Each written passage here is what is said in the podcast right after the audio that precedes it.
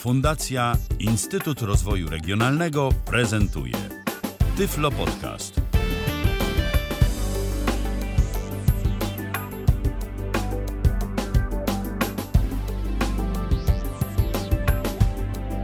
Środa, 19 dzień października 2022 roku. To w kalendarzu na zegarze godzina 20 E, no i 11 minut, e, więc dziś z takim nieco większym poślizgiem niż zwykle, ale jesteśmy, spokojnie, spokojnie, jesteśmy na miejscu, zwarci i gotowi, e, gotowi do tego, żeby przekazać Wam kolejne wieści dotyczące technologii rozmaitych dla osób niewidomych i słabowidzących, a uwierzcie, że dzieje się, dzieje się jak zawsze dosyć dużo w tej materii i o tym wszystkim będziemy Wam dziś opowiadać. A opowiadać dziś będą Paweł Masarczyk, Mikołaj Hołysz. Witajcie. Witajcie. I mówiący te słowa Michał Dziwisz, mówimy wam serdeczne dobry wieczór, ale zanim się rozkręcimy na dobre, no to posłuchajcie, o czym właściwie dzisiejszy Tyflo Przegląd będzie. W tym tygodniu w Tyflo Przeglądzie. Światowa Unia Niewidomych przekaże białe laski wszystkim niewidomym Ukraińcom, którzy tego potrzebują. Rozpoczynamy testowe wdrażanie tekstowych wersji audycji. Garść komentarzy od naszych słuchaczy. Lepsza dostępność w powiecie opolskim. Rozwiązanie pozwalające prowadzić samochód w całkowitej ciemności są plany stworzenia Europejskiego Ośrodka Dostępności. Znowu nowe NVDA z poprawkami bezpieczeństwa. Nadchodzi kolejna binauralna gra audio z Czech. Nowe rozwiązania w kwestii dostępności ulotek. Classic 99 dostępny emulator klasycznego kalkulatora Texas Instruments. Orange Telefon oraz VLC na iOS z poprawkami dostępności. Dostępnościowe nowości w banku Santander. Dostosowanie prędkości odtwarzania w WhatsApp na Windows. Nowa beta TeamTalka dla iOS. Apple Music za rok na Windowsa 11. Wszystko to, a pewnie jeszcze więcej już za chwilę. Zaczynamy! Oczywiście nie tylko my mamy informacje, wy również je mieć możecie i będziemy wam naprawdę bardzo wdzięczni, jeżeli się tymi informacjami z nami podzielicie. A możecie do nas dzwonić na Zooma, tyflopodcast.net kośnik Zoom. Tam znajdziecie wszelkie linki, za pomocą których będziecie mogli e, się połączyć bezpośrednio na antenę Tyfloradia. A jeżeli wolicie do nas napisać, to też jest kilka miejsc, z których to możecie uczynić. Po pierwsze, kontakt.tyflopodcast.net. To jest nasz panel kontaktowy. Możecie do nas tam pisać, możecie również swoje myśli przelewać wprost z aplikacji Tyflo Podcastu i Tyflo Radia, którą napisał dla nas Dawid Pieper. Natomiast e, jeżeli korzystacie z Facebooka, to też ta platforma społecznościowa jest do Waszej dyspozycji. Tam się transmitujemy na żywo. No i możecie w komentarzach pod tą transmisją do nas nas pisać. Zapraszamy bardzo serdecznie do tego, abyście się z nami kontaktowali, abyście komentowali to, o czym mówimy. No i właśnie, tak jak wspomniałem, może coś jeszcze dorzucicie tematycznie do tych naszych e, audycji. E, ja sobie pozwolę na małe zaburzenie porządku kolejności tych newsów, dlatego że ja później mam troszeczkę komentarzy, więc e, Pawle, za moment oddam ci głos. Nie ma problemu. A, a zanim, zanim twoje, zanim twój temat, to ja powiem jeszcze, że mm, takie, w takim uzupełnieniu do naszych poprzednich audycji, my to już sygnali sygnalizowaliśmy, o tym już wspominaliśmy, że mm, mamy narzędzie, za pomocą którego będziemy mogli mm, przekształcać audycję Tyflo podcastu na y, tekst.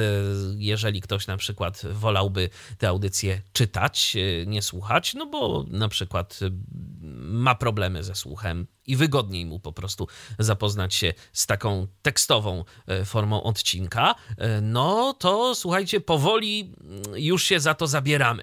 To znaczy, ja nie chcę nikogo mm, oszukiwać, żeby Tyflo Podcast w całości przerobić na tekst, to jest zadanie na kilka lat.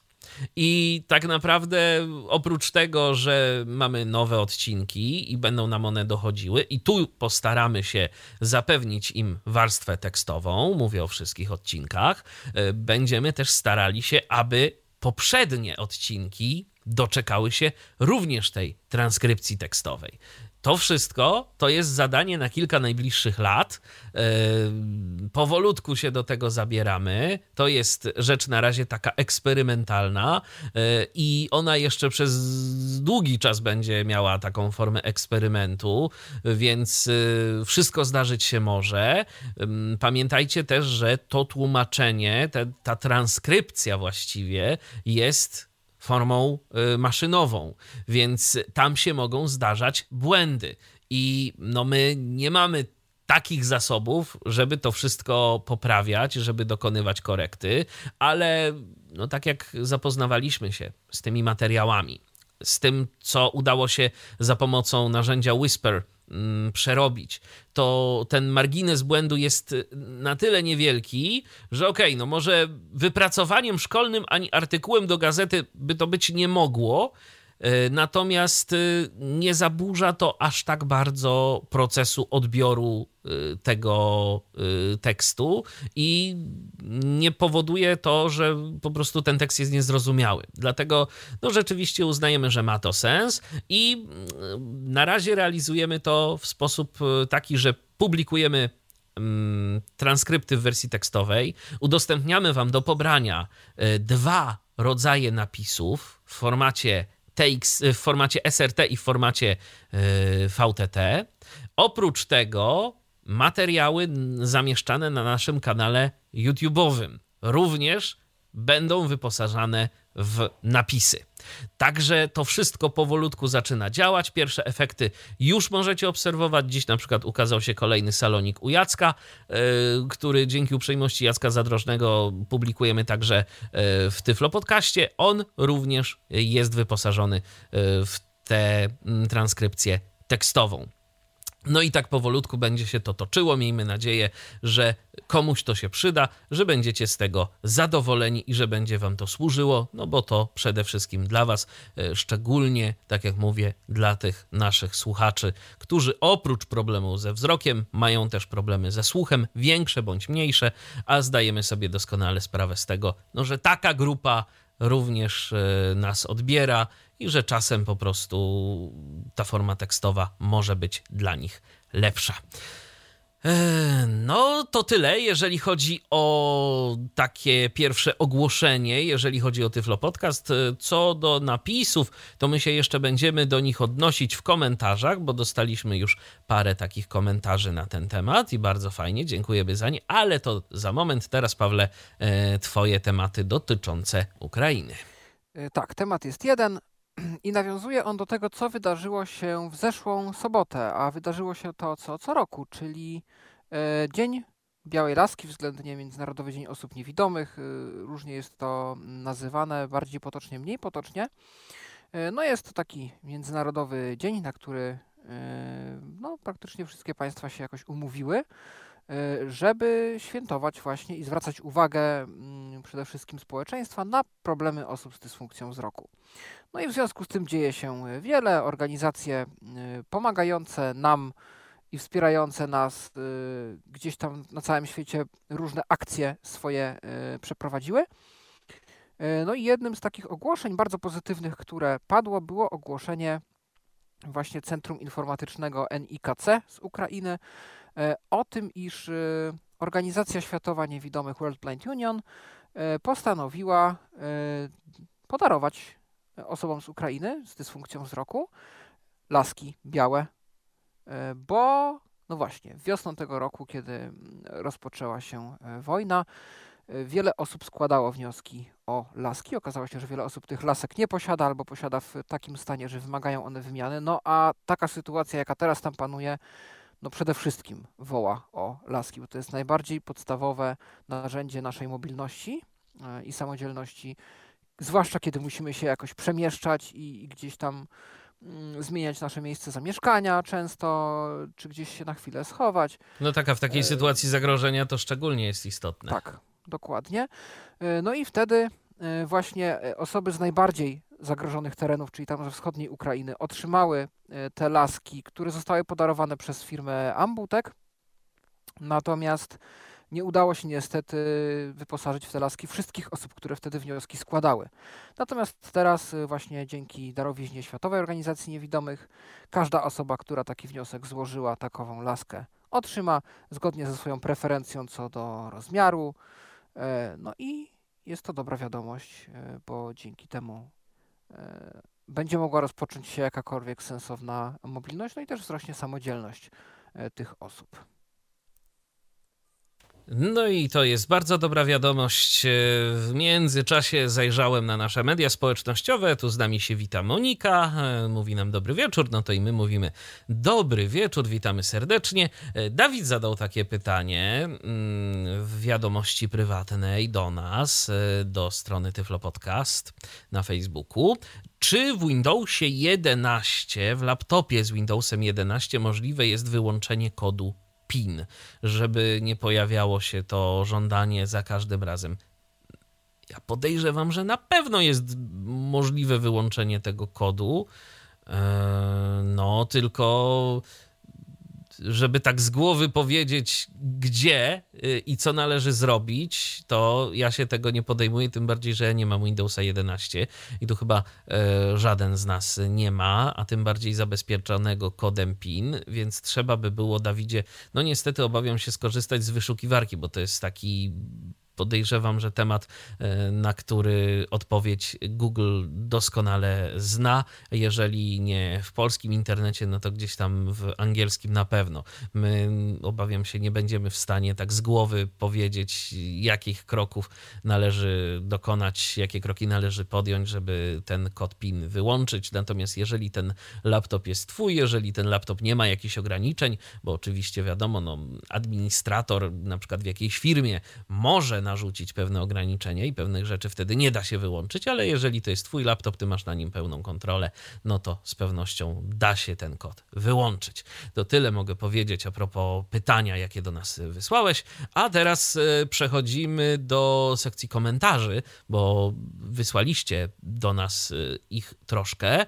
Bardzo nas to cieszy. Dziękujemy za każde komentarze, zarówno te, które przytoczymy teraz, jak i te, których nie przytoczymy, ale wszystkie są dla nas równie cenne i bardzo Wam za nie dziękujemy.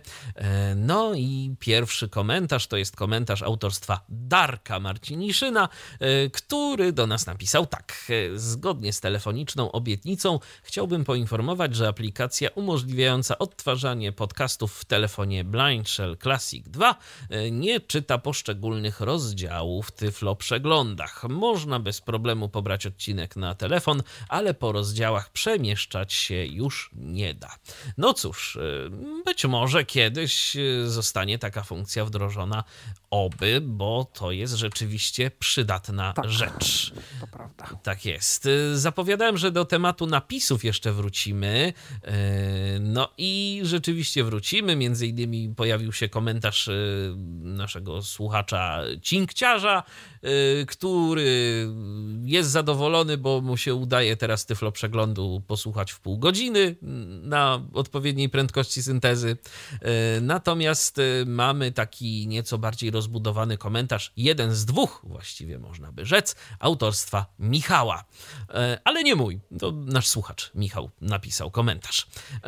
A napisał tak, cześć, świetna ta wersja tekstowa audycji, a może tak kiedyś będzie okazja, e, z 50 tekstowych tyflo przeglądów i przepuścimy przez parodię tekstu, program będący efektem ubocznym moich studiów, e, którym bawiliśmy się kilkanaście lat temu i powstaną w miarę sensowne newsy, o których świat nie słyszał, e, to powyższe z kwestii rozrywkowych, a jeśli chodzi o użyteczność, to może warto te teksty publikować w formacie pliku .txt do pobrania i uporządkowanej nazwie. Można będzie wtedy mm, zrobić skrót pod iOS, który wyświetla kilkanaście najnowszych audycji, pozwala wybrać numer tej, y, która interesuje użytkownika i mm, po zatwierdzeniu na przykład otwiera udostępnianie zasobów, podobnie jak skrót dla Listenbox, o którym mówiliście niedawno. Skrót mógłby też wrzucać taki plik tekstowy od razu bezpośrednio do na przykład Voice Dream Readera, bez konieczności wskazania aplikacji ręcznie za każdym razem. Generalnie myślę nad prostym sposobem na przerzucenie tekstu audycji do aplikacji, która zapamiętuje miejsce przerwania czytania. A z bardziej futurystycznych pomysłów na przyszłość, które jednak wymagają włożenia sporo pracy w implementację, to fajnie by było dostać Daisy z warstwą tekstową i dźwiękową, co umożliwi synchroniczne przełączanie się pomiędzy korzystaniem z audio i tekstu. Pozdrowienia. No Michale, ta ostatnia wizja to rzeczywiście futurystyczna. Ja nawet tak przyznam szczerze, zajrzałem e, do, na strony konsorcjum Daisy, e, czy tam jakimś narzędziem dałoby się to w miarę prosto zrobić. I tam są nawet takie narzędzia, e, które mm, pozwalają przekształcać różnego rodzaju pliki między formatami, ale niestety nie znalazłem takiego prostego sposobu, żeby w kombinacji z pliku audio i pliku z napisami, bo my też napisy udostępniamy, do napisów za moment przejdę, y, stworzyć plik Daisy. No niestety, tak łatwo to nie ma, tak dobrze to nie jest i y, obawiam się, że tu trzeba będzie na to poczekać. Ja zresztą też y, w komentarzu odniosłem się do tego i podałem bezpośredni link do katalogu, w którym przynajmniej z tego roku będą umieszczone wszystkie materiały z e, transkrypcją tekstową w różnych formatach. Tam pliki tekstowe też są. Ja na chwilę obecną publikuję te transkrypty tekstowe również w formie stron e, w naszym systemie CMS, dlatego żeby wyszukiwarka nasza wewnętrzna miała również szansę e, chwycić te transkrypty i po prostu także jakoś później, w późniejszym czasie być w stanie je po prostu indeksować, no i oczywiście pozwalać na wyszukiwanie jakichś konkretnych tematów. Inna sprawa, jak to będzie po jakimś czasie miało wpływ na wydajność naszej strony, no ale tym będziemy się martwić za jakiś czas. Na razie to wszystko, tak jak mówię, to są eksperymenty i próbujemy różnych rzeczy, a co z tego dalej będzie, to zobaczymy, w jaką stronę to pójdzie. Na razie na razie myślimy, jak to wszystko zrobić. E, kolejny komentarz Michała, też dosyć ciekawy. E, to jest komentarz dotyczący pilotowania samolotu, bo się ostatnio zastanawialiśmy nad tym, czy niewidomy może pilotować samolot. I Michał do nas napisał tak. Cześć. Myślę, że stwierdzenie, że niewidzący może pilotować samolot jest z definicji błędne. E, inżynieria budowy samolotów i licencjonowania pilotażu nie polega na tym, że nie możemy wspierać się komputerami, e, w szczególności syntezą mowy, ale na tym, że żadnemu komputerowi nie ufamy, że przestanie działać. Znaczy tak, my o tym generalnie mówiliśmy, że... Tak, my mówiliśmy o tym, że to są zupełnie inne kwestie, czy niewidomy może teoretycznie ten samolot pilotować i czy niewidomy dostaje na jego licencję i jaka jest szansa na to, że temu niewidomemu coś pójdzie nie tak. Dokładnie. Więc my Bo o tym. To są wszystko zupełnie inne rzeczy. Oczywiście, ale przeczytajmy ten komentarz do końca. Gadający samolot mógłby istnieć już tak samo dawno, jak samolot, który nie wymaga pilota, nawet przy starcie, e, ale to oznacza, że jeśli niewidomy mógłby pilotować samolot, to równie dobrze pilot nie byłby potrzebny wcale. E, lotnikom nie mieści się w głowie, że mogliby zaufać komputerowi, który ma za e, awaryjnie zahamować przed V1 lub obowiązkowo odejść po V1, a przecież mm, w każdej chwili może przestać y, działać. No więc syntezator mowy, który miałby powiedzieć V1, też może przestać działać, w szczególności zadziałać nieprawidłowo. To jest ta zasada braku zaufania do komputerów, że nie polegamy na komputerach, jak pomogą to dobrze, ale mm, sprawdzamy ich y, działanie. Co nie zmienia faktu, że moim zdaniem trochę niekonsekwentny jest ten brak zaufania do komputerów bo nie istniałyby autopiloty a tym bardziej najnowsze modele Airbus, więc krok po kroku pewnie będą ustępstwa w zaufaniu i yy, za ileś tam czasu samoloty będą same latać. Inna sprawa, że myślę, że jeśli może być samolot z syntezatorem, to może być bez pilota. I ta świadomość yy, powoduje, że trudno w pełni doświadczyć y, pilotowania. Jeśli nie ufać komputerom, y, to udźwiękowienie może być nie, a udźwiękowienie nie może być dopuszczone do licencji, nawet jeśli będziemy lecieć bez e, pasażerów, żeby samemu się przemieścić. Jeśli zaufanie do komputerów z czasem będzie dopuszczone, to i tak nie mamy nic do roboty, bo odpowiedzialność jest na komputerze, a nie na nas, a w szczególności na tym, czy komputer nie przestanie działać całkiem. Skoro tak, e, to niech w 100% sam prowadzi ten samolot, a czas przelotu można wykorzystać inaczej.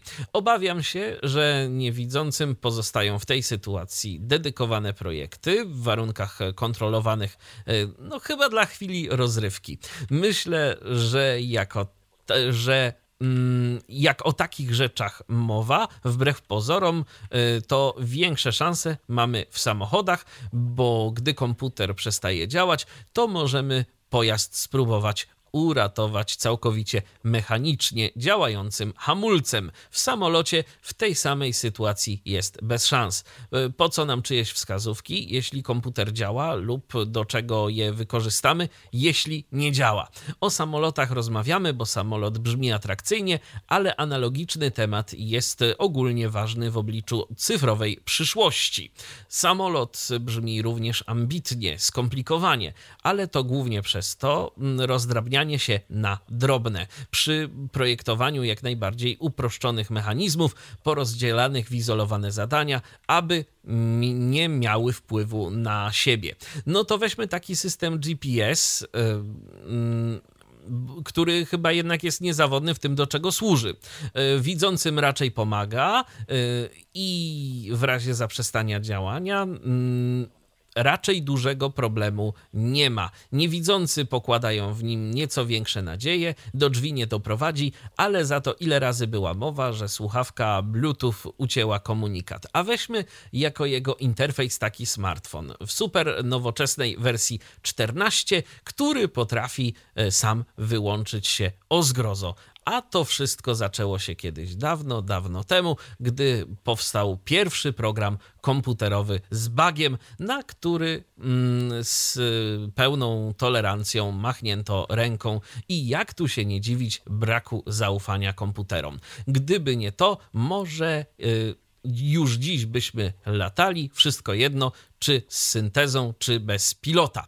I na koniec jest to chyba fajny motyw, żeby wypominać i czepiać się nawet najmniejszych błędów w oprogramowaniu, aż do ich wyeliminowania, e, aby nie, nie spowalniać rozwoju zastosowań komputerów, bo niewarte zaufania zaczyna się od y, anegdot, że bank, y, który wyłączy serwery, oszczędza dwa razy, bo nie płaci za prąd i nie traci gotówki po włamaniu do dziurawego systemu, a kończy się na tym, że nie można sobie polatać. Pozdrowienia. Dziękujemy Ci, Michale, bardzo za ten komentarz. Y, no, poruszyłeś tu rzeczywiście kilka, kilka wątków, kilka tematów, natomiast ja tylko zwrócę uwagę na jedno, że z tym pilotażem e, to też nie jest do końca tak, że pilot e, no tylko zajmuje się mm, sterowaniem tym samolotem, ale jeszcze trzeba to wszystko e,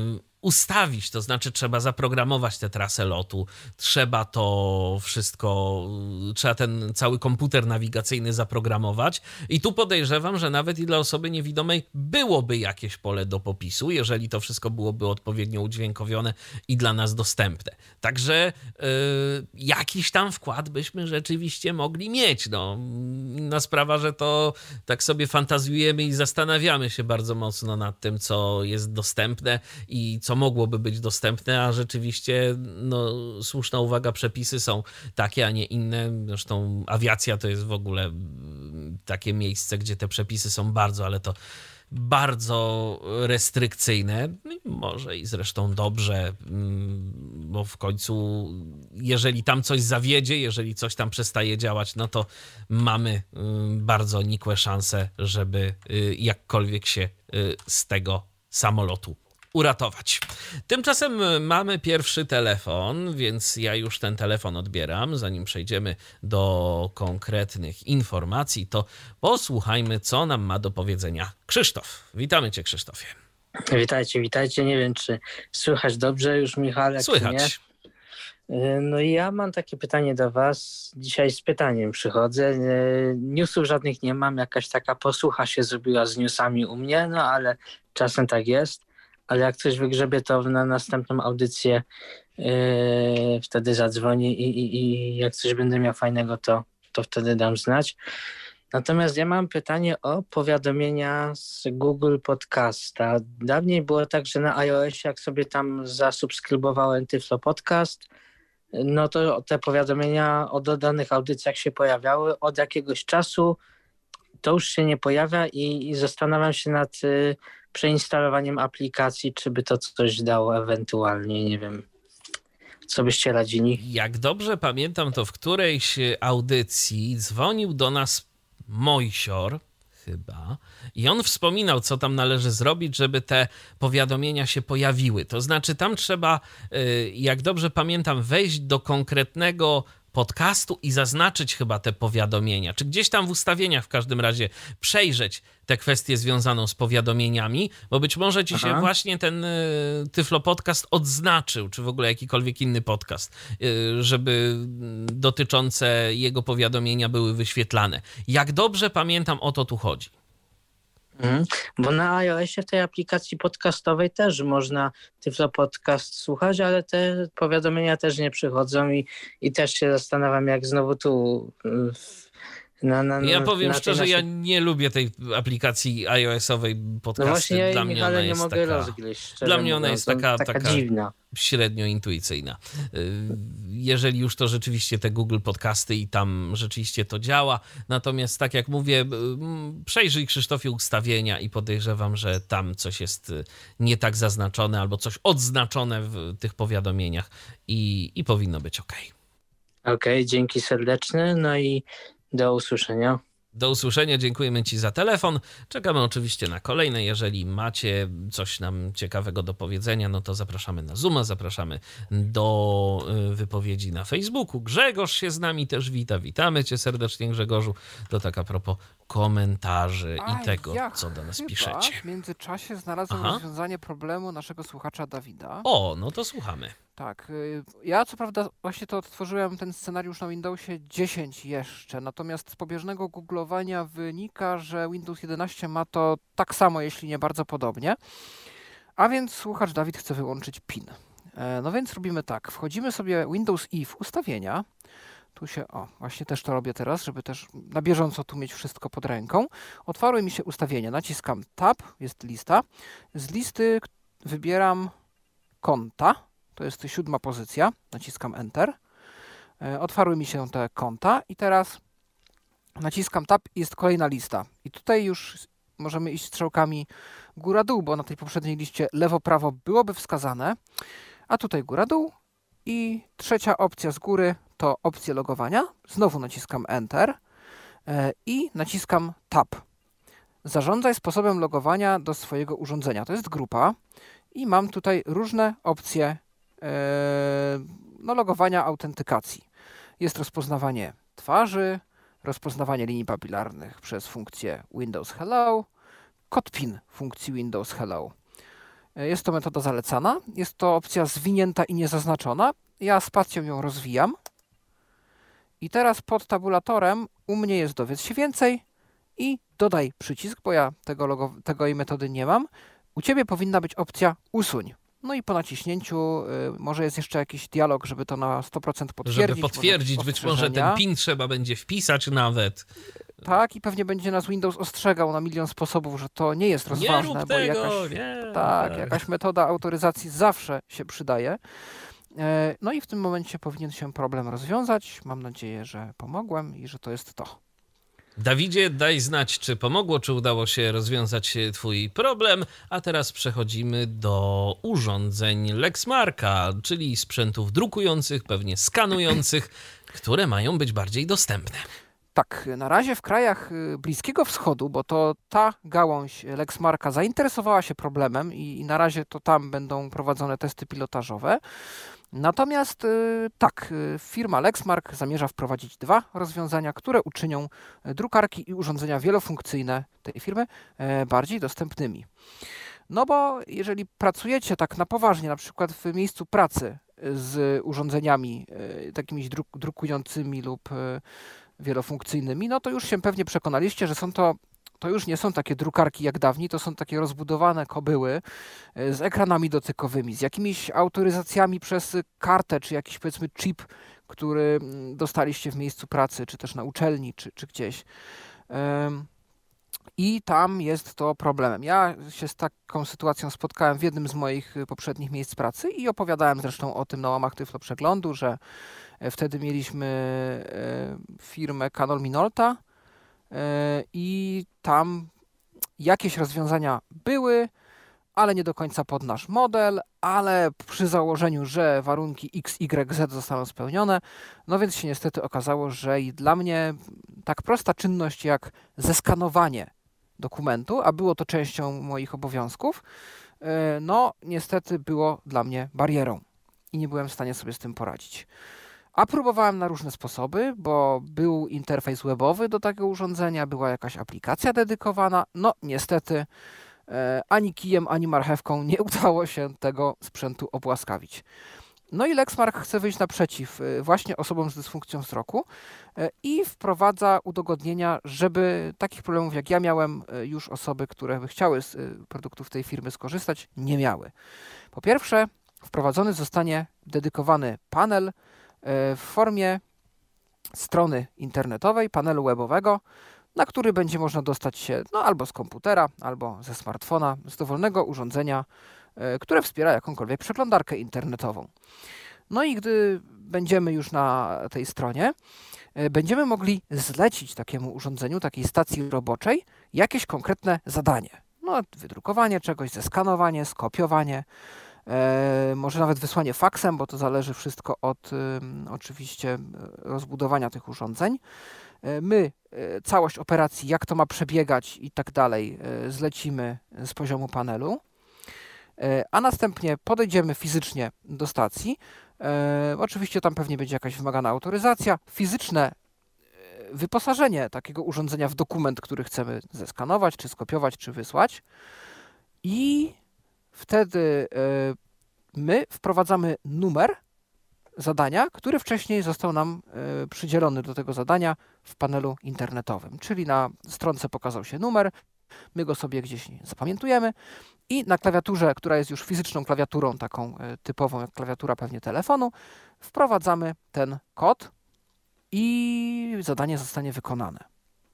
Druga rzecz, która e, wyląduje na drukarkach Lexmarka, to będzie udźwiękowienie interfejsu poprzez sample, poprzez nagrania, e, które będą reprezentowały tam różne opcje menu z artykułu, do którego dotarłem, wynika, że Lexmark da nam do użytku pewne domyślne frazy, e, które będą tam już e, do użytku.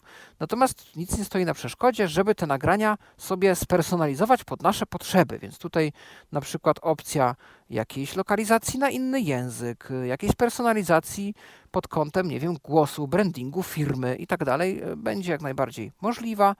No i będziemy mogli dzięki temu e, wprost z takiego urządzenia e, skorzystać, nawigować po menu e, i wyznaczać tam różne zadania, tworzyć te różne zadania, które urządzenie ma wykonać.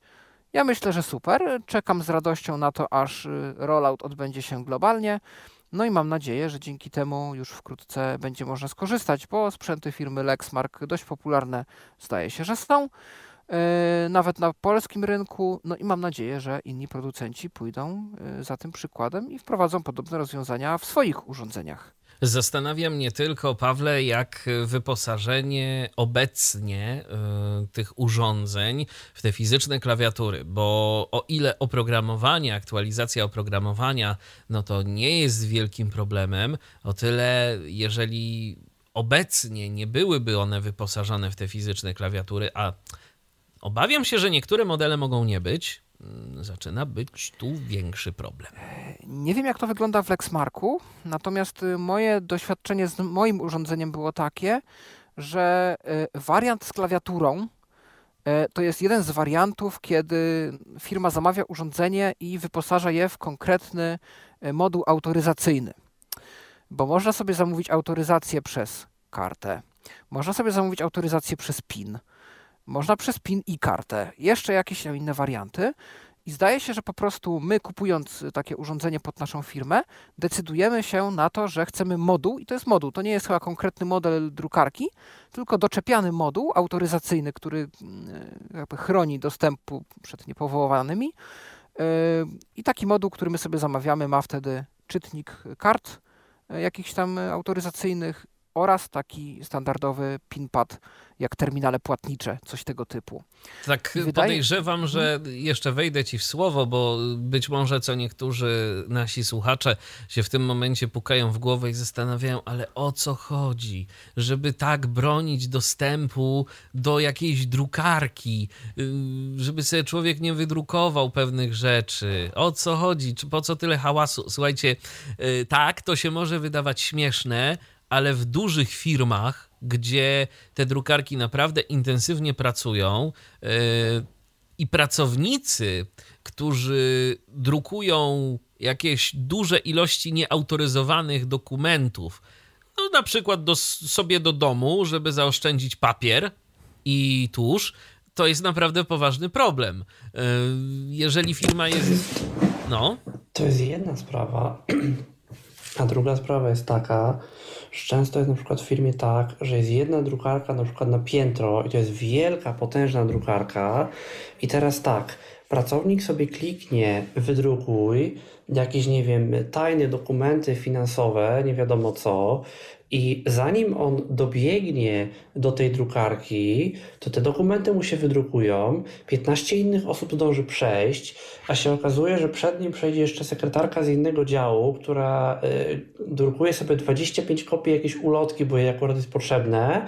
I się do tego jeszcze wydrukuje, wydrukują te raporty finansowe tajne tego pracownika, ona nie zauważy, zabierze wszystko, zacznie to rozdawać ludziom. Więc bardzo często jest na przykład tak, że my sobie coś wysyłamy na wydruk, y, jak my to wyślemy, to to jest jakby blokowane, to sobie leży w tej kolejce, ale to się nie zacznie drukować. Dopóki my nie podejdziemy. My podchodzimy jako my, no ta drukarka się zwolni, pani sekretarka drukująca 25 ulotek sobie pójdzie, my podchodzimy, podkładamy kartę, autoryzujemy się my, i wtedy zaczynają się przetwarzać dopiero nasze zlecenia. Nic w drukarce nie ma. My wszystko, co się wydrukuje, zabierzemy i wtedy podchodzi następna osoba i dopiero drukują się dokumenty następnej osoby. I to też w kwestiach właśnie bezpieczeństwa, no poprawia, że tak, tak powiem, dość mocno y, sytuację. Drugi aspekt, a jeszcze trzeci, troszkę związany z tym, o czym mówił Mikołaj, e, to to, że pamiętajmy o tym, że takie urządzenia mają pamięci. I w tym momencie, jak my skanujemy jakiś e, dokument, to on przez jakiś czas jeszcze chyba w tej pamięci zostaje. Jakby skanowanie wygląda tak, że po prostu tego typu urządzenie jest na stałe spięte z mm, siecią naszą lokalną e, i z jakimś tam naszym, powiedzmy, zasobem e, w sieci lokalnej firmy, w intranecie i jest jakiś tam, u nas na komputerze to wygląda tak, że jest jakiś podmontowany dysk, e, w ramach którego jest folder dla tego właśnie urządzenia, gdzie wszystko, co my skanujemy, jest wypluwane tam. No ale póki my sobie tego nie weźmiemy, e, no to jest to gdzieś tam jeszcze przechowane na tym urządzeniu przez chyba jakiś czas, e, więc żeby uchronić się od takiej sytuacji, że ktoś niepowołany sobie wejdzie na skanowane przez nas dokumenty, no to też takie zabezpieczenie jest zaimplementowane. Tak i oczywiście też są przy tych całych serwerach druku wszelkiego rodzaju, to wszystko jest logowane. W firmach to jest logowane, jest raportowane, że dany użytkownik wydrukował sobie taki i taki dokument, no żeby to było wszystko zgodne z wszelkiego rodzaju normami bezpieczeństwa, tak jak o tym wspomniał Mikołaj, żeby na przykład potem nie okazało się, y, że y, ktoś wydrukował trzy kopie jakiegoś raportu i potem nagle okazuje się, że w firmie zostały dwie. I teraz, gdzie jest ta trzecia kopia? A czasem to są naprawdę poufne dane i bardzo ważne, żeby one nie trafiały w ręce osób niepowołanych. No, i takiej y, kilka ciekawostek, a wydawałoby się, że to jakaś taka zwykła drukarka i zwykły skaner, ale to wszystko nie jest też zawsze takie proste. Teraz y, odbieramy kolejne połączenie. Tym razem jest z nami Patryk. Witamy Cię. Tylko jeszcze zezwól na nagrywanie, żebyśmy się mogli słyszeć w obie strony. O, teoretycznie już, ale cię nie słychać. Yy, to może teraz. No, teraz to od razu no, lepiej. Teraz Witaj. oczywiście. Yy, tak, witajcie wszyscy. Dzień dobry słuchaczom. Yy, no z czym ja mogę przychodzić nowym? No, jak myślicie? iOS? Dokładnie. Wyszedł chyba wczoraj. Mm, i przyznaję, jeszcze nie Ale wyszedł testowy, czy już oficjalny? Testowy 16.1. Testowy. Mhm. Taki tak. Master dla 16.1. I, I prawdopodobnie jakby. w przyszłym tygodniu dostaniemy oficjalną Albo za dwa. wersję. Mhm, mhm. Nie wiem, nie czytałem tych tam serwisów plotkarskich o, o jabłku, czy, czy za tydzień, czy za dwa. No mi coś no, właśnie mignęło w jakimś plotkarskim serwisie, że, że za tydzień. No i jest to, jest to całkiem realne, bo nie wiem o co chodzi, znaczy domyślam się, że chodzi o wydanie w końcu tego nieszczęsnego iPadOS-a i, i wydanie w końcu, to, to, może też Mikołaj będziesz coś wiedział więcej. Jednak tak e, dla widzących też ten iOS chyba, chyba nie najlepiej, bo dawno nie pamiętam, żeby beta naprawdę była co tydzień, chyba za wyjątkiem jednej bety, która była raz na dwa tygodnie z 16.0 do 16.1 i po drodze 16.01, 16.02 i 03 yy, dla no, całej tutaj, reszty. Tutaj jest właśnie kwestia iPadOS-a podejrzewam jeszcze jednak i i czy coś jeszcze? Coś, coś, coś, coś chyba nawet zostało z tego 16.0, co miało wyjść w 16.1. Już teraz nie pamiętam, która funkcja, ale z tego co ja pamiętam... 16.1 wiem, że jest udostępniona chmura rodzinna do zdjęć. Tak, właśnie, właśnie. Ona, ona w końcu wejdzie. 0, tak, a jej nie ma. Ona w końcu wejdzie. Yy, oczywiście nie testowałem, bo yy, no udostępnianie wyników TapTapsi rodzinie mogłoby być ciekawym doświadczeniem. i różnych innych dokumentów z Envision. Natomiast y, jakby, jakby nie o tym, y, więc sygnalizuję, że taka nowa wersja jest. Y, sygnalizuję, że chyba sobie lepiej radzi nieco z baterią z powrotem. Choć to jest bardzo zależne od urządzenia, od konfiguracji, kto jaką ma. Ludzie narzekali na forach, że 16.0 to jest w ogóle killer baterii. Ja nie odczułem prawie nic. Nie mówię, że nic, prawie nic. I chyba drugi albo trzeci rzędu restart po prostu ugrzecznił te jakieś tam nieskończone pętle sam i, i działa. I no, tyle. Ja na przykład mogę powiedzieć tyle, że u mnie na iPhone 8 dla mnie odczuwalne są długie, długie czasy startu aplikacji. Czego na 15 nie było, a przynajmniej nie aż tak. Że ja potrafię otworzyć aplikację i się aplikacja otwiera. Mhm. Rozumiem, że jakieś rutynowe kroki typu wyłączenie, znaczy włączenie redukcji ruchu, inne ciekawostki, tak, to jest jakby tak. elementarna elementarność, nie? Tak, to jakby przećwiczyłeś. No, Przywrócenie bardziej... z backupu też, rozumiem, przećwiczyłeś na czysto.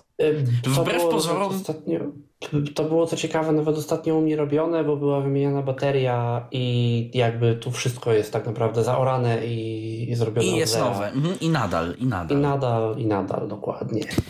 A to widzisz, to bardzo ciekawa sugestia. Yy, szczególnie, że będę miał jakoś na warsztacie za niedługo ósemkę, tak po prostu chwilę do pokorzystania sobie. To też jestem ciekaw wrażeń, co, co ja yy, wynajdę. Natomiast yy, wyłapałem jeden błąd. Znaczy tak, jest krok w przód i krok w tył. Krokiem w przód jest to, że przynajmniej w AirPodsach generacji trzeciej, AirPodsach nie Pro, a takie posiadam aktualnie, naprawiono jednak najprawdopodobniej, słuchałem dosłownie ze 40 minut, więc jakby jeszcze niczego nie usprawiedliwia, ale już raczej powinno się stać, a się nie stało. naprawiono błąd, w którym aplikacja mająca spatial audio, na przykład y, Kanal Plus Online, mm, powoduje jakieś w ogóle dziwne resynchronizacje tych AirPodsów. E, powoduje, że ten strumień się psuje, czyli on się nie resynchronizuje. On tak naprawdę, jeżeli ktoś umie z tych e, strzępków wysłyszeć, co to jest, to on nadąża, jakby on nie tnie się po kawałku, tylko on się włącza, wyłącza, jakby tak te dane są zniekształcone, tak jakby coś tam w transmisji, e, nagle jakaś suma kontrolna przestawała być poprawna, a mimo tego AirPodsy próbują odtworzyć coś nie w kolejności.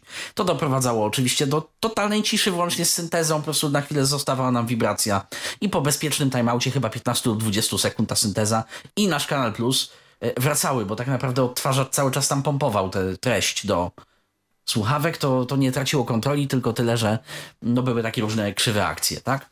Teraz niby to się zmieniło, mm, nie zauważyłem, nie udało mi się zreprodukować niczego takiego. Natomiast od poprzedniej bety mamy kolejny ciekawy błąd, który objawia się m.in. w aplikacji Kanal Plus, ale y, ja myślałem w pierwszym momencie, że deweloperzy coś y, zawalili, ale niestety nie, to jest rozwiązanie systemowe. Jeżeli aplikacja prosi o pełny ekran, to niestety VoiceOver z jakiegoś powodu fokusem zatrzymuje się na pełnym ekranie. Czyli znowuż posłużę się przykładem aplikacji Kanal Plus. Yy, tam jest tak, że jeżeli wejdziemy w jakiś kanał, nie wiem, tam TVN24 powiedzmy, czy każdy inny, e, mamy wideo, które zajmuje bardzo dużą część ekranu, ale ono nie jest de facto pełnym ekranem. Wokół niego jest mnóstwo widgetów. Jakieś tam rozpocznij od nowa, kontynuuj, zapisz tam do ulubionych i tak dalej. Można sobie w to wideo kliknąć i wtedy jest taki naprawdę full screen, full screen. Niestety system e, preferuje teraz full screen, efektem czego jest to, że cudem jest, jeśli się doklikamy do paseczka z rozpocznij od nowa, czy do kontynuuj, bo jakby nawet eksploracją jego dla voiceovera nie ma, choć on tam jest. Jakiś trzeba nieszczęsny A to prawda. Ja, co, ja, coś ostatnio właśnie widziałem takiego yy, i tu się muszę z tobą zgodzić. Rzeczywiście y, jest Problem to, jest w to tym, problem. że nie jest to tylko, nie tyczy się to tylko aplikacji multimedialnych. Dziś na przykład miałem taką sytuację, że trzeci raz jakby z rzędu wszedłem w okno, które już wcześniej VoiceOver zdążył poznać, czyli y, Uber, przepraszamy, ale Uber w twoim obszarze nie funkcjonuje. I pierwszy raz czy dwa to było ładne okno. Przepraszamy, ale y, Uber w Twoim y, obszarze nie funkcjonuje. Y, za którymś razem było to okno back przycisk. Sieć komórkowa 3 na 4 paski, mimo że tam ten komunikat tak naprawdę był, co więcej, jak rozpoznawaniem ekranu widziałem na przykład. Także coś tam się niefajnego dzieje z hierarchią obiektów. Niekiedy, kiedy aplikacja jest dobrze napisana, rozwiązaniem jest nawigacja grupowa, natomiast E, rączka w górę, kto zna aplikację z dobrą nawigacją grupową e, nie od Apple. No mało. Nie no mówię, mało, że nie ma, tak. ale mało. Także dzieją się takie dziwactwa. E, ktoś mi tu raportował na drugim iPhone'ie, że musiał pobrać dane głosów Siri jeszcze raz. Mnie ten problem nie spotkał, ale osoba została na lodzie z jakąś kompaktową wersją chyba Daniela, czy czegoś takiego dla UK English, mimo że do yy, jakby voiceoverze była ustawiona wersja Siri. Yy, miejsce nie ma znaczenia, po prostu czasami się wysypie. W ogóle z danymi głosów i z danymi voiceovera coś ostatnio jest na rzeczy. Ja na przykład miałem przy okazji wspomnianego, wspomnianego backupu tak, że backup się owszem zrobił, backup się owszem przywrócił, przywróciły się ustawienia wszystkie. Jedyne ustawienia, jakie się nie przywróciły, to były ustawienia voiceovera. Podejrzewam, że dlatego, że ten voiceover po prostu był aktywny w procesie przywracania tego backupu, no bo aktywny być musiał. Yy, I po prostu napisał jakby swoje obecne ustawienia, czyli jakaś Samanta i domyślna prędkość yy, temu, co miał w backupie. Y, co gorsza, poustawiałem go sobie tak, jak ja bym chciał, i, na, i obecnie trafił do mnie błąd, który do mnie nie chciał trafić do tej pory. Ja się bardzo cieszyłem, że on do mnie nie trafia. Y, pojawiają się problemy, jeżeli próbuję pisać tablicą brajlowską innego języka niż język systemu. One ci się pojawiają dlatego, że one po prostu są. Tylko widocznie coś, yy, jakaś zmienna niedostępna dla nas przetrwała ci w konfigu backupu, dopóki on był całym backupem. Tak, dopóki to była jakby poprzednia, poprzednia moja konfiguracja, te tablice były tam ustawione za iOS, nie wiem, 11, 12. Kiedy to działało zupełnie inaczej Tak. i nie było z tym problemu. Znaczy sobie inaczej, tam- de facto teraz jest dobrze. De facto teraz jest dobrze. Język tablicy powinien Mhm. odpowiadać językowi aplikacji, czyli jeżeli na przykład mamy system po polsku, tablicę polski, ale Mhm. daną aplikację wymuszony język niemiecki, Mhm. to polską, nieważne, że jest polska tablica, e, wtedy e, odzywała się będzie po niemiecku. Okej. App language jest brany pod uwagę. O ile dobrze pamiętam, jeżeli niczego nie pokręciłem, to app language jest brany pod uwagę. być brany język tablicy tak, jak jest brany pod uwagę język klawiatury. A jest. E, I tak i nie. I tak i nie. Chodzi o to, żeby teoretycz, teoretycznie powinien być brany pod uwagę język default. Mhm. I tu jest problem, y, Mikołaju. Podejrzewam, że znowuż nie masz wymuszoną czynnością, więc na pokrętle nie masz język polski-polska, tylko masz język default. Default dla aplikacji jest niemiecki. Na Okej. przykład w naszej konfiguracji. Więc Tylko tu język się- równy minus jeden, jakby język nie się zmieniaj. Znowu, tu się znowu pojawia pytanie na przykład aplikacji typu wiadomości, gdzie aplikacji wiadomości używam z każdym i do wszystkiego, bo wiadomo iMessage jest iMessage'em i no, I fajny jest. Trzeba. Tym, którym, tym, przy okazji, tym, którzy mogą, polecamy. Jako Tak. komunikator jest dość wygodna. Tak. Z drugiej strony, dla mnie aplikacja wiadomości jest aplikacją profesjonalną do komunikacji z ludźmi w pobliżu, bo mam do nich numer telefonu i nie zawsze mam do nich cokolwiek więcej. Więc dla mnie z jednej strony aplikacja iMessage to jest aplikacja, w której ja chcę pisać po angielsku, bo ja chcę mieć apostrof, bo ja chcę mieć takie znaki, które no, muszę mieć. Z drugiej strony aplikacja iMessage to jest aplikacja, przepraszam, aplikacja wiadomości, w której ja bardzo często chcę też pisać po polsku i mieć si, ci, zi, ni i inne podobne znaki, bo I rozumiem, że by default y, ich nie masz. by default mam tablicę polską i jak włączę tryb z kontrakcjami, to to działa w sumie fajnie. Nawet jeżeli kontrakcji nie używam i wtedy mi czyta faktycznie polska Zosia i to działa tak, jak ma to działać. Ale jest to dziwne i są tam jakieś błędy. Poczekaj, poczekaj, poczekaj, bo właśnie na coś chyba wpadłem, y, analizując y, twój, twój, twój, twój y, scenariusz użytkowania. Mhm. Y, a klawiaturą nie jest przypadkiem wtedy US English? Klawiaturą normalną? Właśnie chyba nie. To sprawdź Ale to gdzieś tam w to wolnym czasie. Ale wydawało, wydaje mi się właśnie mocno, To sprawdź to w nie, wolnym czasie, ale bo mam wrażenie, że w to. aplikacjach Mhm. Apple'a jest zaszłość historyczna i tam y, aktualnie używany język voiceovera dla tablicy brajlowskiej jest powiązany z klawiaturą. W aplikacjach deweloperów zewnętrznych jest używany język zadeklarowany w aplikacji Nie, ja to wymuszony ustawieniami. ja to sprawdzę, Weź to ja to sprawdź, sprawdzę. dlatego że to może nam być kluczem do rozwiązania problemu. Tak, przy ale w okazji zupełnej. Sygnalizuje, że jest problem. Tak, jest, jest, jest, jest oczywiście problem. i można się w tym zaciukać dość Tak. nieźle, y, Jeżeli można się w tym... innej tablicy brajlowskiej niż język systemu. A jeżeli jesteśmy osobami dwujęzycznymi, ja na przykład jestem, a to niektórzy są jeszcze trój, czwór i jeszcze więcej. I to jest, Mikołaj, uwierz, jeszcze większy problem, gdy koreańska synteza czyta cyrylicę. Okej. A, a tak jest aktualnie z językiem rosyjskim, ukraińskim na przykład. Jeżeli się nie wymusi Okej. na pokrętełku, e, czyta to synteza koreańska, bo to wynika z tam 0x i numerki unikodowego przydziału języka dla koreańskiego w e, ekosystemie Apple. Że on jest pierwszy, więc on bierze jakby... Bo, Z kolei. bo koreański deklaruje, że obsługuje cyrylicę, więc on jest pierwszym, który de- zdeklarował, że tak, więc... My tutaj ostatnio ze znajomym, robiąc parę takich testów, i to też się może komuś przydać, zaobserwowaliśmy jedną bardzo ciekawą rzecz w VoiceOverze.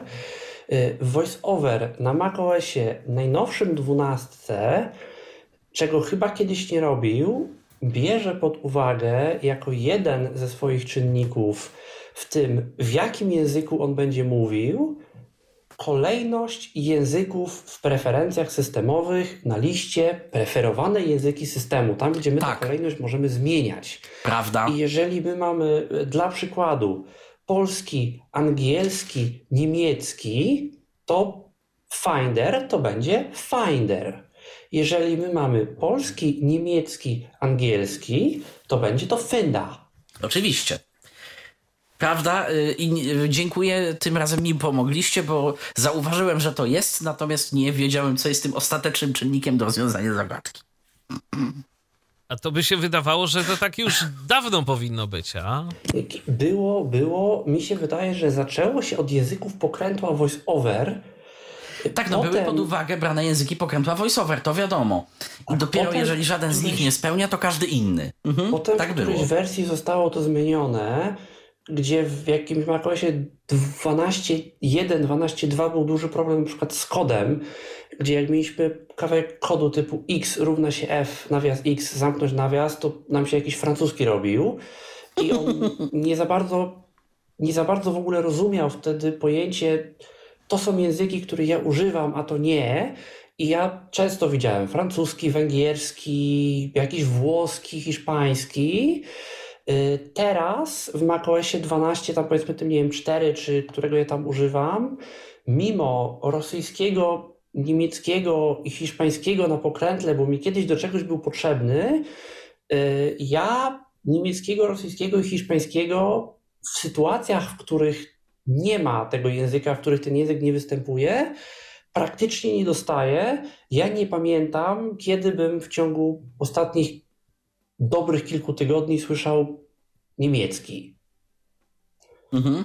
Chyba, Więc... że natknąłeś się na tekst, który tak. tak bardzo, bardzo jest, jest, po niemiecku. Jest faktycznie po niemiecku, oczywiście nie. No to wtedy, wtedy oczywiście. Trafi mi się czasem na przykład przy Twitterze niemiecki czy hiszpański, no to wtedy się oczywiście jak najbardziej VoiceOver przełączy. Ale no, zostało to, ja uważam, w tej wersji macOSa, którą ja mam obecnie, na tyle fajnie dopieszczone, że mimo takiej wielojęzyczności, mimo tego, że ja tych języków mam no sporo, jednak działa to działa, po prostu działa. I to działa i to mm -hmm, robi to, co mm -hmm. ma robić. I ja jestem w stanie. To jest jedyny system na rynku, który mi to umożliwia. To jest jedyny system na rynku, w, który, w tym momencie, który mi to umożliwia. Czytanie tekstów w wielu językach voiceoverem bez zmiany czegokolwiek. To po prostu działa. VoiceOver wie, co on ma robić i robi -hmm. to mhm. dobrze. No tak, z drugiej strony dostajemy w najnowszym iOSie zestaw Yy, ciekawostek, zestaw yy, spowolnień. Nadal yy, nie odkryłem jeszcze wszystkich meandrów tego, jak można zaakcentować jedno słowo. To jest po prostu zestaw reguł niebanalnych, który mnie przerasta. I tak, ja też co chwilę odkrywam, że coś voiceover czyta w bardzo dziwny sposób, zwłaszcza na końcach wypowiedzi. Tak, I tak, wyjątki tak. typu this, wyjątki typu Brian i chyba najgorszy music. No Music to po prostu tak, Music to... To, to jest. No i najgorsze jest to, to już, o czym już chyba rozmawialiśmy parę audycji temu, kiedy miałem przyjemność yy, gościć u, u was, tak, że yy, na to. To jest paradoks. Na Music i na Brian i na This i That i na Apple nie mamy wpływu. Za to już na Apple ID, Facebook, App Store, FaceTime mamy wpływ. Yy, kolejnym bugiem właśnie z przełączaniem języków i pokrętłem, że można te słowniki z, jako, z jakiegoś powodu wyładować z pamięci i wtedy nagle jest facet i app store. I dokładnie, dokładnie. Bo to raz się pojawia, raz nie. Tak. Tak. No to są zestawy, no ale już nie, nie, będziemy tu zanudzać słuchaczy. Są konkretne zestawy, co tam trzeba zrobić, żeby się wyładowały te słowniki. Ale, ale czasami nawet bez tego się to zdarzy. To prawda. Natomiast App Store i, i tak dalej nie, nie przekreśla Music i Gigabajta y, przez długie i i kilku jeszcze innych ciekawych rzeczy. Tak. Niestety. Innych niestety problemów w postaci aplikacji Prism, która się gdzieś tam też w pewnym momencie potrafi pojawić i przycisku QWOT zamiast rekord, jeżeli mamy angielski system. Na przykład, A to Shizm i QWOT to ja już dawno nie miałem, ale no tak, zna, znam problem, natomiast ja, ja, już ich dawno nie miałem, przyznam. Tak, ja, no QWOT, QWOT jakiś czas temu jeszcze niedługi widziałem, więc... Jest Shizm jest chyba tylko, a w ogóle Shizm jest chyba tylko przy US English. Bardzo możliwe ale no, są takie problemy. Tak, są takie tak problemy. Samo na przykład polski system, angielska synteza nam zrobi Facebook, bo on będzie próbował czytać polskim słownikiem angielską syntezą. No właśnie nie powinien już od 16.0 okay. coś i dlatego są problemy, że jeżeli używamy czynności, która na przykład wymusi... Nie, to jest jeszcze inaczej. Jeżeli językiem pokrętła jest polski, polski, polska lub default, a system jest po polsku, a mamy czynność nadpisującą nam, że mów UK English, będzie Fedges Book, oczywiście. Jeżeli my zmienimy ten język na pokrętle, y, no to będzie Facebook, ale jak wrócimy, to będzie Facebook po polsku. Do Okej. czegoś, nie wiem, przefleszowania sobie tam pamięci, uporządkowania, wyłączenia ekranu na dłużej niż, restartu voiceovera, będzie Facebook i, i tyle. Ale wtedy w UK English, czy tam US English, wybranym wprost przez nas, a nie automatyzacją, nie czynnością, będzie ładny Facebook. No w każdym razie robią się dziwne rzeczy z tymi językami w iOSie i to jeszcze nie działa tak, jak działać powinno. I Ech, ja ci powiem, że to nie żałuję- będzie działać tak, jak powinno, podejrzewam. Bardzo bo... żałuję, że to nie działa tak, jak działa to w Macu, bo w Macu działa to po prostu dobrze. I kwestie... Ale poczekaj, poczekaj, Mikołaju. Czy ty już testujesz BT 13? Nie, nie, nie, mówię o, o 12. No właśnie, bo Ale to wszystko rozbija się o... chociażby automatycznego przełączania języków, którą Mac dostał, a iOS nie. Choć powinien. Mm, wiesz co? A ja nie wiem, czy, powi- czy dostanie w ogóle, bo Mac, pamiętaj, ma zewnętrzne biblioteki dla, napisane tylko dla siebie od word processingu, takie wiesz, towarzyszące z Pages, tak? W Macu, w iOSie Pages to jest aplikacja Jeżeli się nie mylę, to y, ML Language Recognizer, czyli to całe API, które jest tam wykorzystywane przez VoiceOvera, jest, jest wykorzystywane. Okej, czyli ono na iOSie też jest wydaje dostępne. Mi się, nie mam pewności, wydaje mi się, że jest. I ono chyba nie jest Pages, ono jest bardziej. Ono jest bardziej jakiś tym Oxford samym- Dictionary, podejrzewam w ogóle. Tak, i ono jest tym samym jakby typem interfejsu, co interfejs rozpoznawanie tekstu, rozpoznawanie mowy, rozpoznawanie ekranu, rozpoznawanie wszystkiego, czyli jedna wielka sztuczna inteligencja. I to jest raczej nowum i raczej nowinka. No i tak to powinno wyglądać. Pytanie, kiedy i czy to dostaniemy w Macu. No i jeszcze y, mówię, jeszcze raz y, po, podniosę pytanie. Y, przydałoby się nam tu więcej odzewu od użytkowników y, szes, y, tej trzynastki macOSa, bo tam są też nowe języki, a co za tym idzie nowe binarki Vocalizera.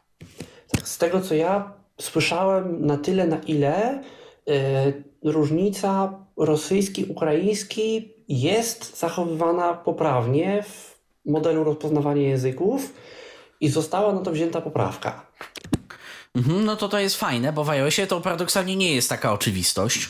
Tak. I na przykład teksty ukraińskie piosenek na języku default, kiedy na pokrętle mam dodane oba i ukraińskie jest pierwszą kolejnością, i tak są czytane rosyjską syntezą.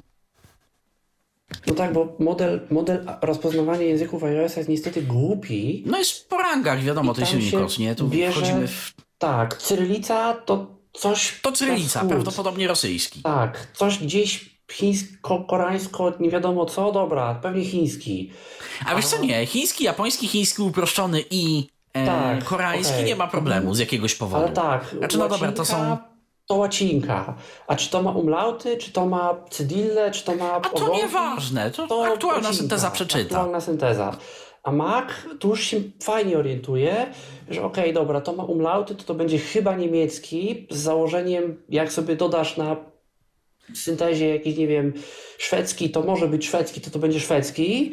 Y, Do tego stopnia, że jakiś cia na końcu to może być polski, ale to może być równie dobrze jakiś hiszpański. Hiszpański i wtedy jest ciekawie. Jest kolejność odpowiednia, ale jak jest kolejność odpowiednia, to on zrobi to, co ma zrobić. Czyli dla mnie Polaka będzie to polski.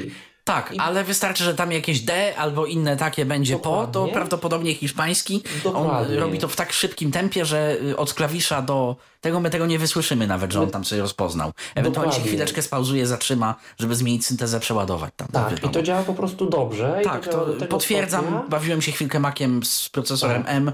Ładnie I to, to działa, działa. do tak, tego stopnia, tak, że tak. mamy w mailu komunikat typu nieprzeczytane, student support, yesterday i tak dalej, i tak dalej, i tak dalej. Jest tutaj Dostaniemy- 14.37 po polsku. 14.37 po polsku i potem dostaniemy komunikat, jeszcze ma załącznik. Tak, tak, tak. I to tak. po prostu działa, I to po potwierdzamy. prostu działa i, i, i tak ja do macOS 12 byłem, zatwardziałem zwolennikiem poglądu, że sztuczna inteligencja sztuczną inteligencją, ale syntezy rozpoznającej języki i wiedzącej po jakiemu czytać, to nie będzie. No, to jest. jest. Natomiast mówię, szkoda, że. Yy, znaczy, szkoda, że. Coś się w Apple zmienia. O tym już mówiliście, o tym już mówiliśmy, chyba nawet my. Yy, I team dostępności pracuje jakby ciężej. Pytanie, czy w związku z tym yy, coś poradzą na yy, błąd firmy trzeciej? I czy jest w ogóle jakakolwiek szansa na naprostowanie tych binarek wokalizera? Bo one się naprawdę dość irytują. Ja bo myślę, to nie jest problem jest. polskiego, to jest problem wielu języków. Ja myślę, że jest o tyle, że teraz Vocalizer to jest Serens. Kiedyś Vocalizer to był Nuance. I Nuance to była wielka firma, to był w ogóle wielki konglomerat, który sprzedawał każdemu, kto kupił wszystko, co miał, a miał dużo i Vocalizer absolutnie nie był jego najważniejszym produktem, a nawet Vocalizer to był sprzedawany na lewo i prawo i każdy go chciał, jaka by to nie była branża, od kolejnictwa przez infolinię. I dostępność to była gdzieś na trochę szarym jednak końcu. A teraz no, są syntezy neuronowe. Yy, Nuance się po pierwsze podzielił i większość Nuance'a stała się Microsoftem, a niewielka część Nuance'a stała się Serensem.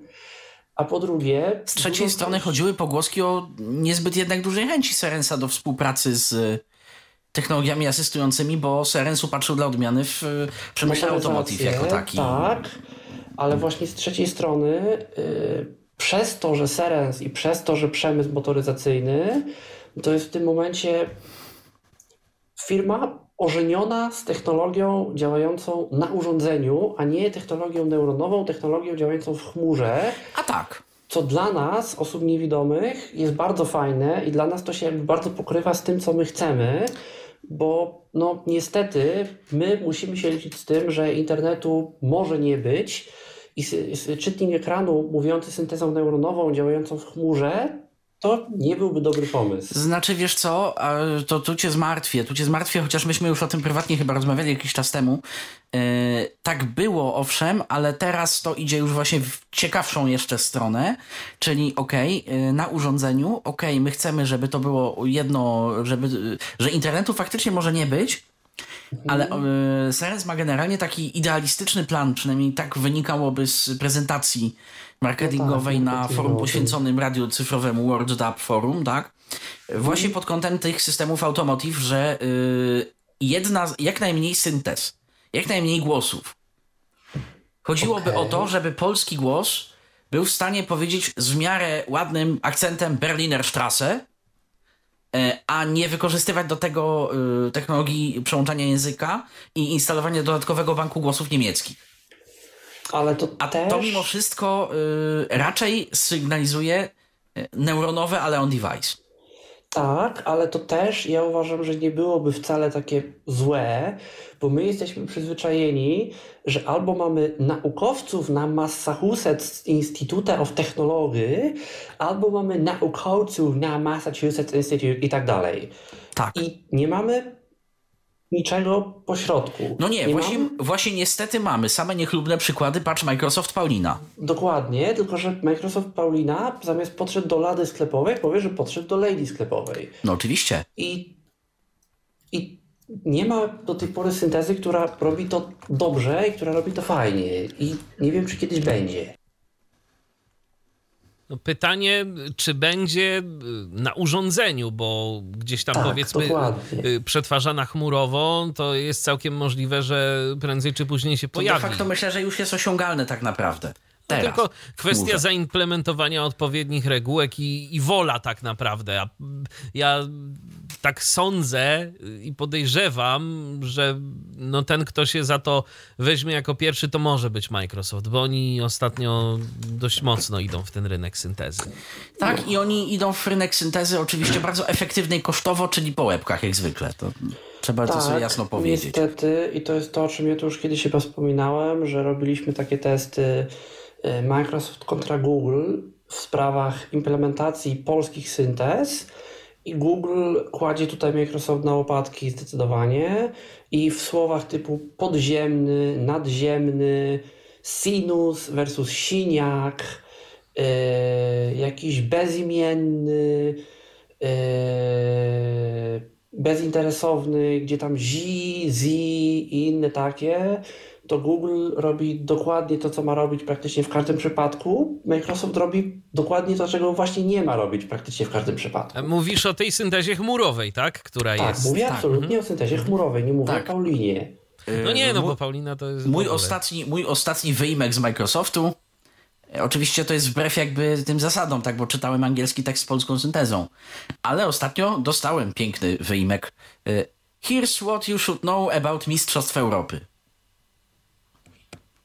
Okej. A, To tak jak za Google'a było kiedyś, Anna German była Anną Niemiecki-Niemcy. Tak, tak.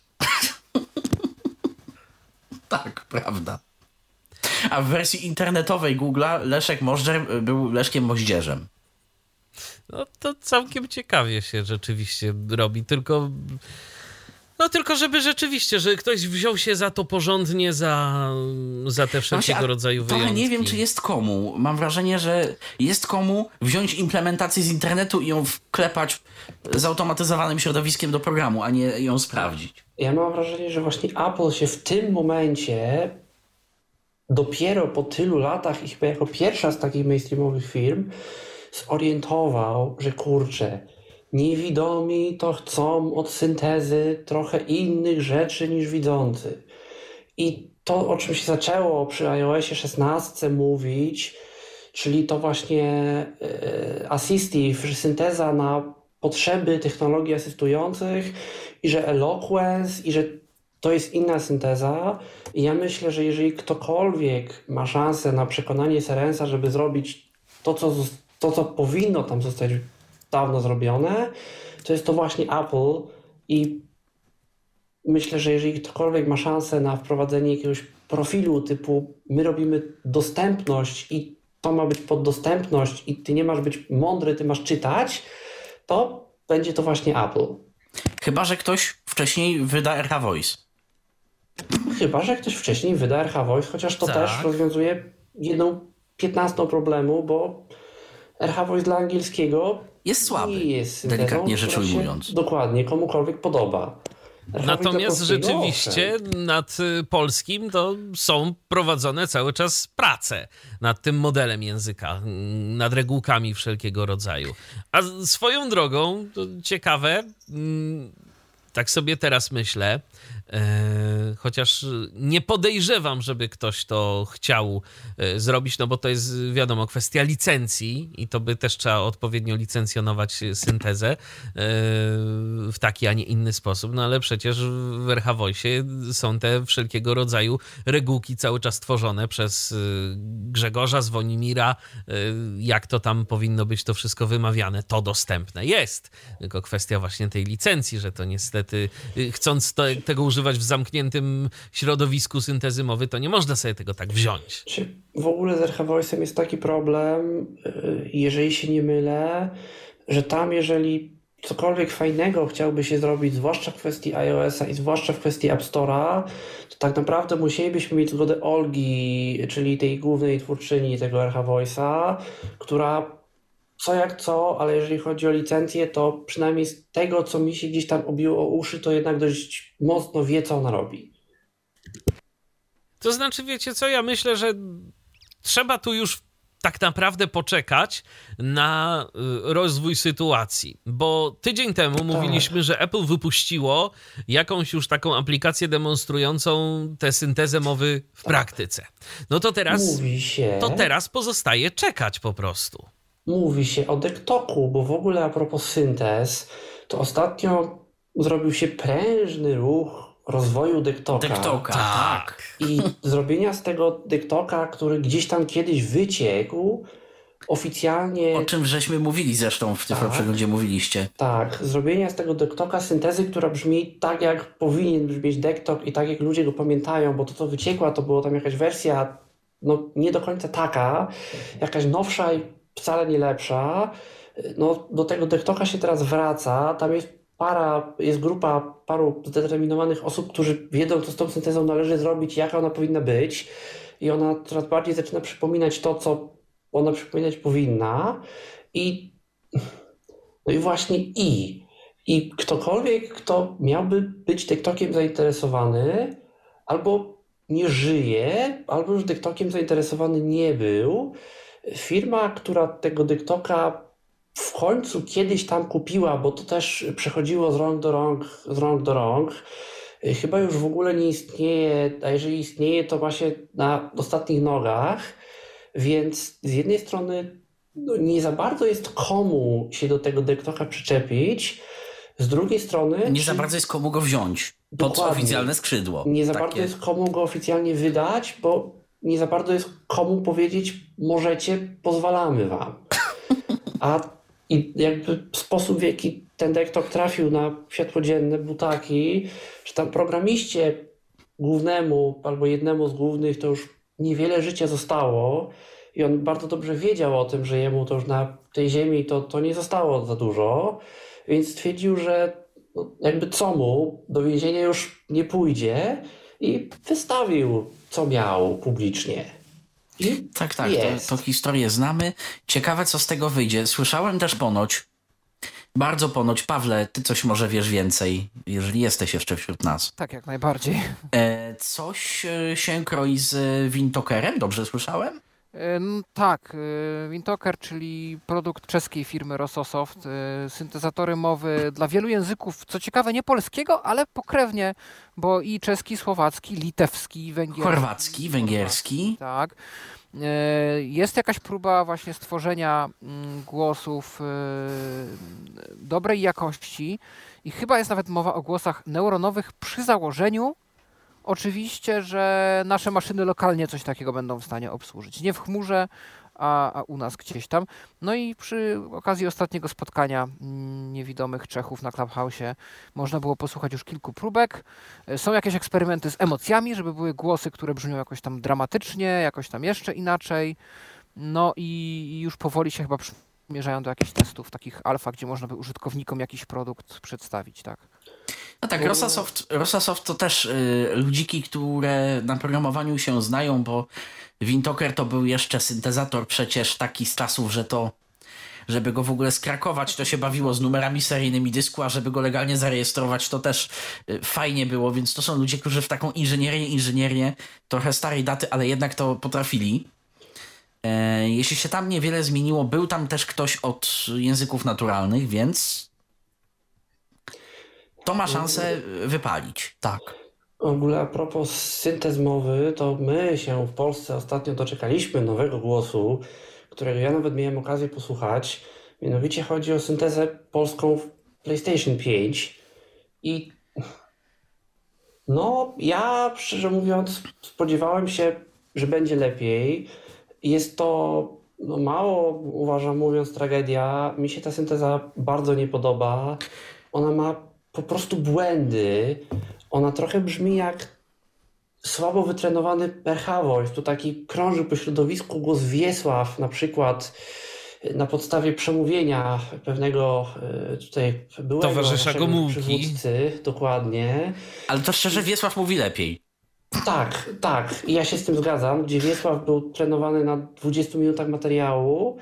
E, teoria, hipoteza krąży taka, że synteza PlayStation 5 może być pochodną syntezatora SVOX Pico starego.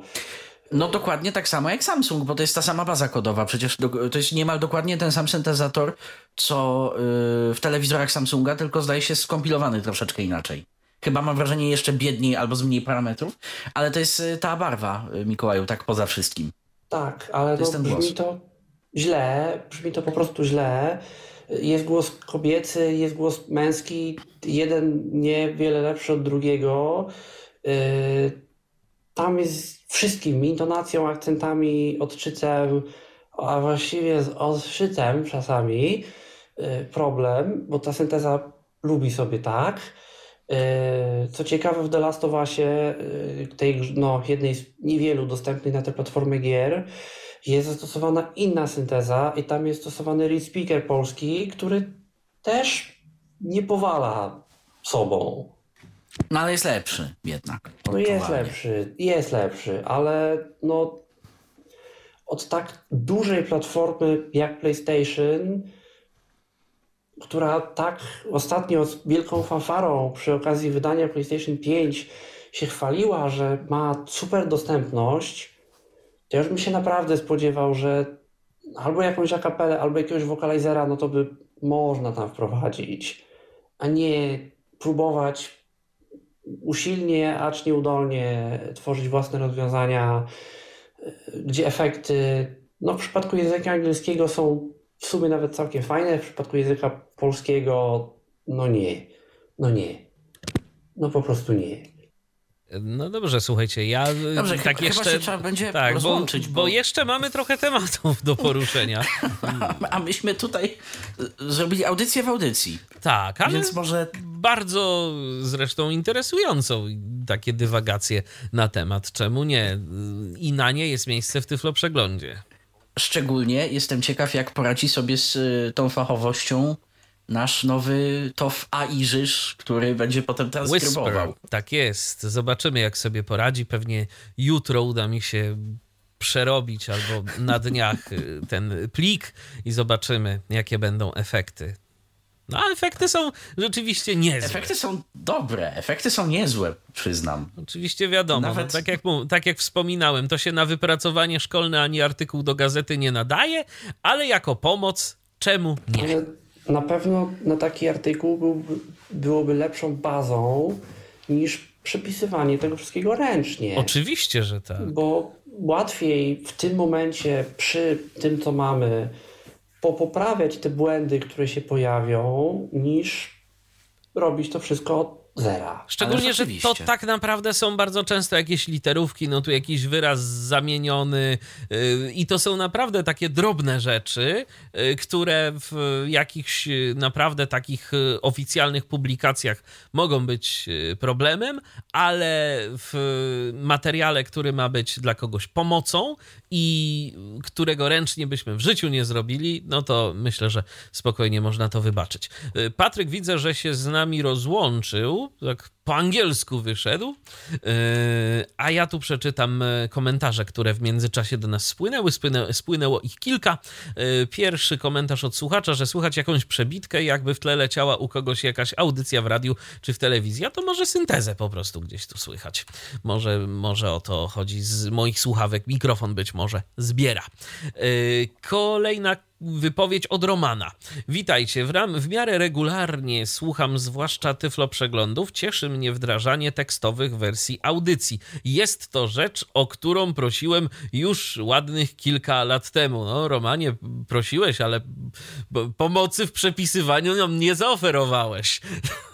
tak mrugnę okiem trochę. A to jest naprawdę, no, wysiłek byłby bardzo duży, żeby to przygotować w tej wersji tekstowej. Yy, No i dalej wypowiedź Romana. Yy, Robicie, panie, panowie, super robotę. Jest jednak jedna rzecz, która mnie dosyć mocno irytuje. Konkretnie chodzi mi o punktualność.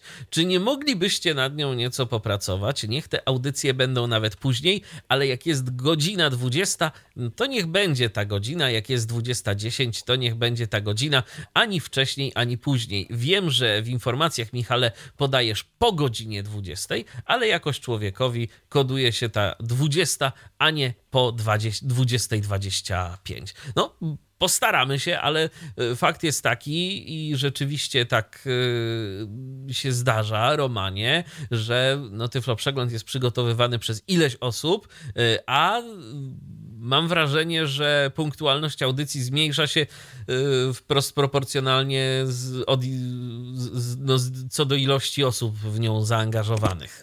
No a też prowadzenie zdalne no, ma za sobą pewne, nie, i niesie za sobą pewne konsekwencje i problemy techniczne po której ze stron, a im więcej stron, tym więcej, Tym więcej problemów. problemy mogą wyniknąć. Dokładnie, także y, postaramy się, natomiast no nie możemy obiecać, że tak na pewno zawsze już teraz będziemy punktualni, bo po prostu y, nie lubimy y, obiecywać czegoś, czego nie jesteśmy w stanie zrobić. Więc po prostu będziemy w tej nie kwestii jest to szczerzy. Usprawiedliwieniem, ale pewną pomocą, myślę, że osoby, które nas subskrybują na Facebooku, a wkrótce pewnie też na, na YouTubie. Na YouTubie, i, tak. I zobaczymy, może jeszcze będą jakieś inne metody w przyszłości.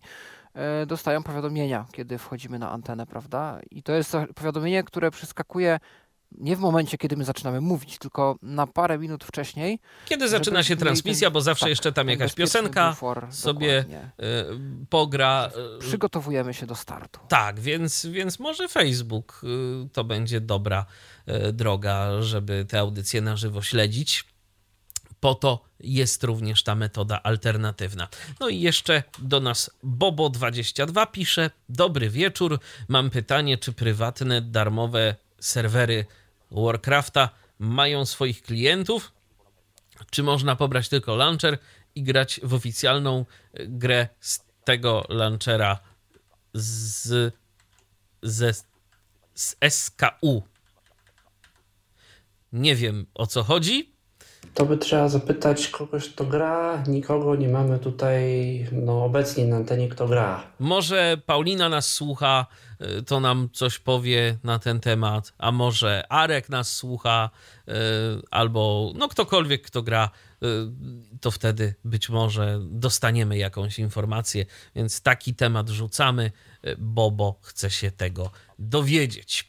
A teraz przechodzimy do kolejnych tematów. Przechodzimy do y, kwestii związanych z dostępnością w powiecie opolskim. Ma być lepiej. Mikołaj wie więcej na ten temat. Tak, y, powiat opolski poinformował, że otrzymali z Unii Europejskiej 100 y, tysięcy i już teraz nie pomnę, czy złotych, czy euro.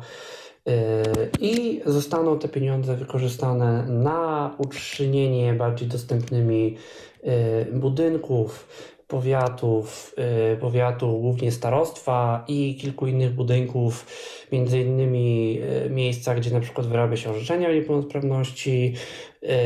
I zostaną tam zamieszczone terminale informacyjne z planem tyflograficznym, y, takim, że osoba będzie mogła też y, dotknąć i uzyskać informację zarówno brailleowską, wizualną, jak i głosową o tym, co gdzie ma się znajdować.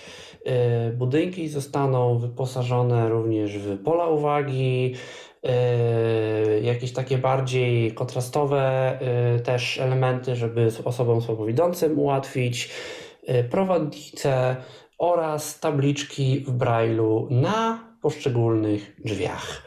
No więc dobrze, że takie inicjatywy powstają, że się coraz więcej powiatów udostępnia. Miejmy nadzieję, że to się na Opolu nie skończy. I miejmy też nadzieję, że to się przełoży na architekturę i dostępność w architekturze miasta ogólnie, bo y, z tego co słyszę, niestety nie byłem, ale no może kiedyś wpadnę, bo nie jest to daleko. To nie jest jakoś specjalnie kolorowo i, słyszałem y, opinie osób, które nie czują się zbyt bezpiecznie w tym mieście, osób niewidomych, które jakieś samodzielne próby mobilności tam podejmowały. Może ktoś nas z Opola słucha i zaprzeczy tutaj, albo potwierdzi mm, to, o czym ja słyszałem. Czekamy w takim razie na Wasze wypowiedzi. A teraz e, temat, e, który ja odnalazłem.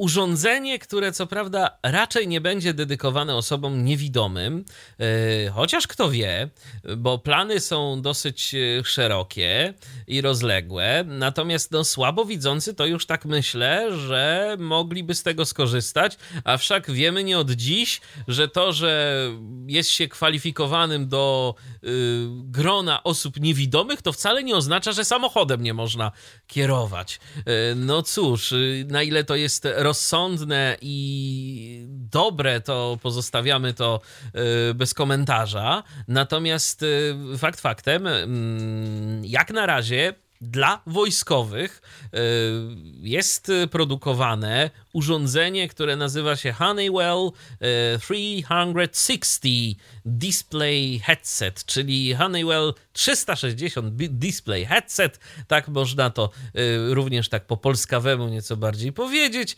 Jest to urządzenie, za pomocą którego można prowadzić samochód, który ma y, wyciemnione szyby. Y, albo ma wyciemnione szyby albo który po prostu e, ma te szyby w jakikolwiek sposób zabrudzone. No, tak, jeżeli ktoś by intencjonalnie na przykład e, zakrył czymś te szyby, to również powinno się dać ten samochód prowadzić. Jak to w ogóle działa? Jest to zestaw, który kierowca nakłada na głowę.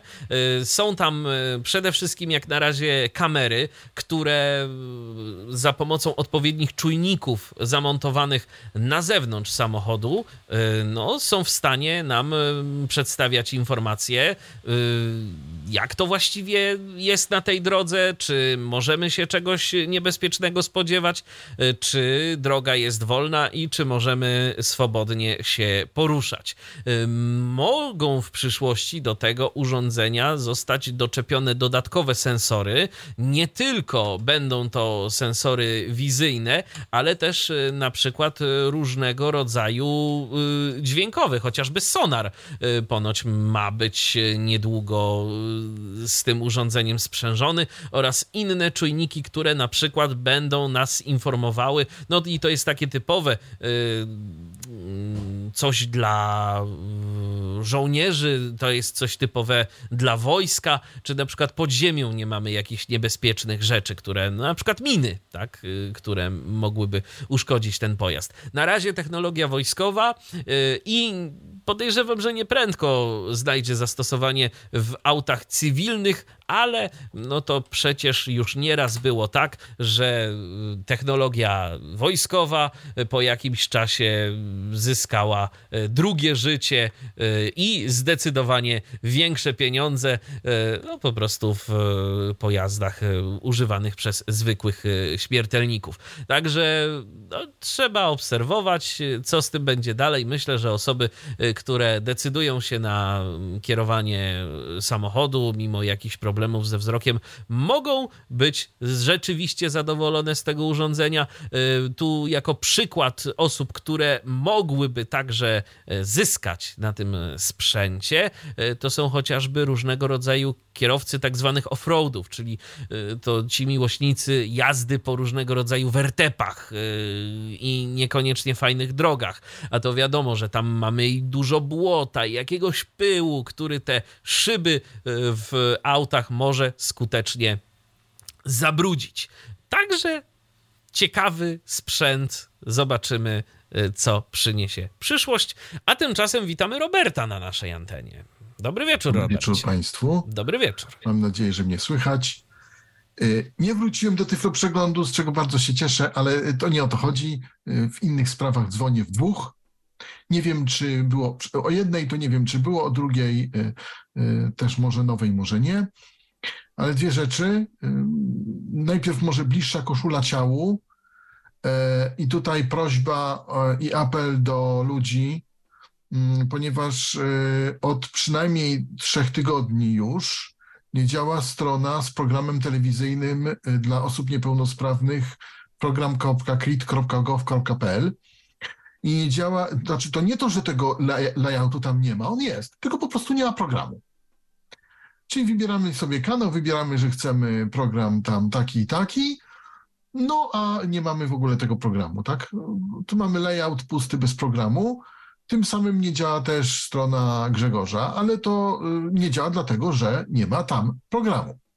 Ja y, interweniowałem u byłego członka KRIT-u, y, pana Kaweckiego, ale niestety bezskutecznie. On powiedział, że się tym zajmie, ale i to mówił przed 3 października jeszcze, ale niestety nic z tego nie wyszło, jak mniemam, bo do tej pory nie działa, więc prośba do ludzi na stronie Grzegorza Złotowicza, Złotowicza jest stosowny odnośnik, żeby jeszcze ktoś tam napisał, może ktoś jeszcze zadzwonił pod infolinię dla abonentów, e, może a nuż coś e, zdziałacie, bo myślę, że dla co niektórych osób to się jednak przydaje, e, ta rozpiska. No a jej nie ma już przynajmniej od trzech tygodni. To jedna sprawa. Natomiast drugą sprawą, którą się zainteresowałem, to jest nowy telefon, który wprowadził na rynek T-Mobile. Znaczy na rynek sieć T-Mobile, telefon T-Phone. Ja zaraz powiem, dlaczego o tym mówię, bo tutaj mm, kolega powiedział, żebym nie mówił o tym na razie, że za mało wiem, ale mm, pomyślałem sobie i powiedziałem na, e, też na grupie, dlaczego o tym mówię, ponieważ promocja na ten telefon jest jeszcze e, do końca października i e, chyba jeszcze przez troszkę listopada że przez pół roku można nie płacić za ten telefon, czyli mieć 6 lat z głowy. Ale o, czy, o czym mówię? O telefonie Tifon lub Tifon 5G Pro. Y, bo ten telefon y, jest w dwóch wersjach, jest na Androidzie 12. Interesowałem się bardziej wersją Pro, ponieważ wersja Pro ma dużo różnych ciekawych udogodnień, ma ładowanie bezprzewodne, indukcyjne, Y, ma ładowanie też szybkie, bateria 5000 mAh, 128 GB budowanej pamięci, 64 y, tej pamięci chyba RAM, czy to się jakoś tak nazywa, no tej takiej mniejszej. Y, nie pamiętam, czy dual SIM, czy nie. No tutaj procesor Mediatek, no ale cena nie jest aż strasznie taka duża, bo mm, wychodzi 1300 złotych, a jeżeli weźmiemy na tą promocję, to wychodzi tam około 1090 zł y, y, w, w tych ratach T-Mobile'owych. Natomiast, natomiast y, dlaczego się jeszcze mm, tym zainteresowałem? Ponieważ sieć powiedziała, że zrobiła ten telefon we współpracy z Googlem. No a skoro pomyślałem, że skoro zrobiła we współpracy z Googlem, no to powinien być tam talkback umieszczony. No i się wybrałem do salonu z racji tego, że przy okazji miałem tam do załatwienia jeszcze inne sprawy związane między innymi z wyprowadzką z mojego operatora dotychczasowego. Więc postanowiłem e, ten telefon obejrzeć na tyle, na ile mi pozwoliła obsługa salonu w moim miejscu zamieszkania. No i proszę Państwa, na dzień dzisiejszy mogę powiedzieć, że jak w części telefonów androidowych, nie wiem czy w większości, ale w części, e, po mm, włączeniu telefonu i e, włączeniu podwójnej głośności, nie wiem czy mnie słychać, bo tak wszyscy się... Słychać, słychać. Tak, wszyscy się... Po włączeniu głośności, tych, tych podwójny, podwójnych przycisków głośności, Y, owszem, talkback się włącza i mamy dźwięki, natomiast nie mamy nie mamy syntezy, tak? Nie mamy syntezy nawet angielskiej. Ja dlaczego e, mówię, że jest to dla mnie ważne? Bo na przykład w Motorolach, przynajmniej tych, które do tej pory miałem okazję przetestować, e, czyli G5G+, G5G, G200, G100, i y, Motorola, bodajże jakiś Fuse, już nie pamiętam, i One Action, mamy angielską mowę. Jeżeli mamy angielską mowę, to jesteśmy w stanie bez większych problemów sobie ogarnąć całą resztę, bo cały problem polega na tym, że po prostu nie ma wgranego polskiego TTS-a i on sobie dociąga to z internetu. No ale trzeba to jakoś podłączyć pod Wi-Fi czy coś, ten telefon, no i można to zrobić po angielsku, przy pomocy angielskiej system, y, angielskiego interfejsu. Natomiast jak nie mamy żadnej syntezy, no to jest problem, tak? Mm, y, no więc tutaj mogę powiedzieć, że niestety tutaj mamy kiszkę mm, i nie dostajemy syntezy.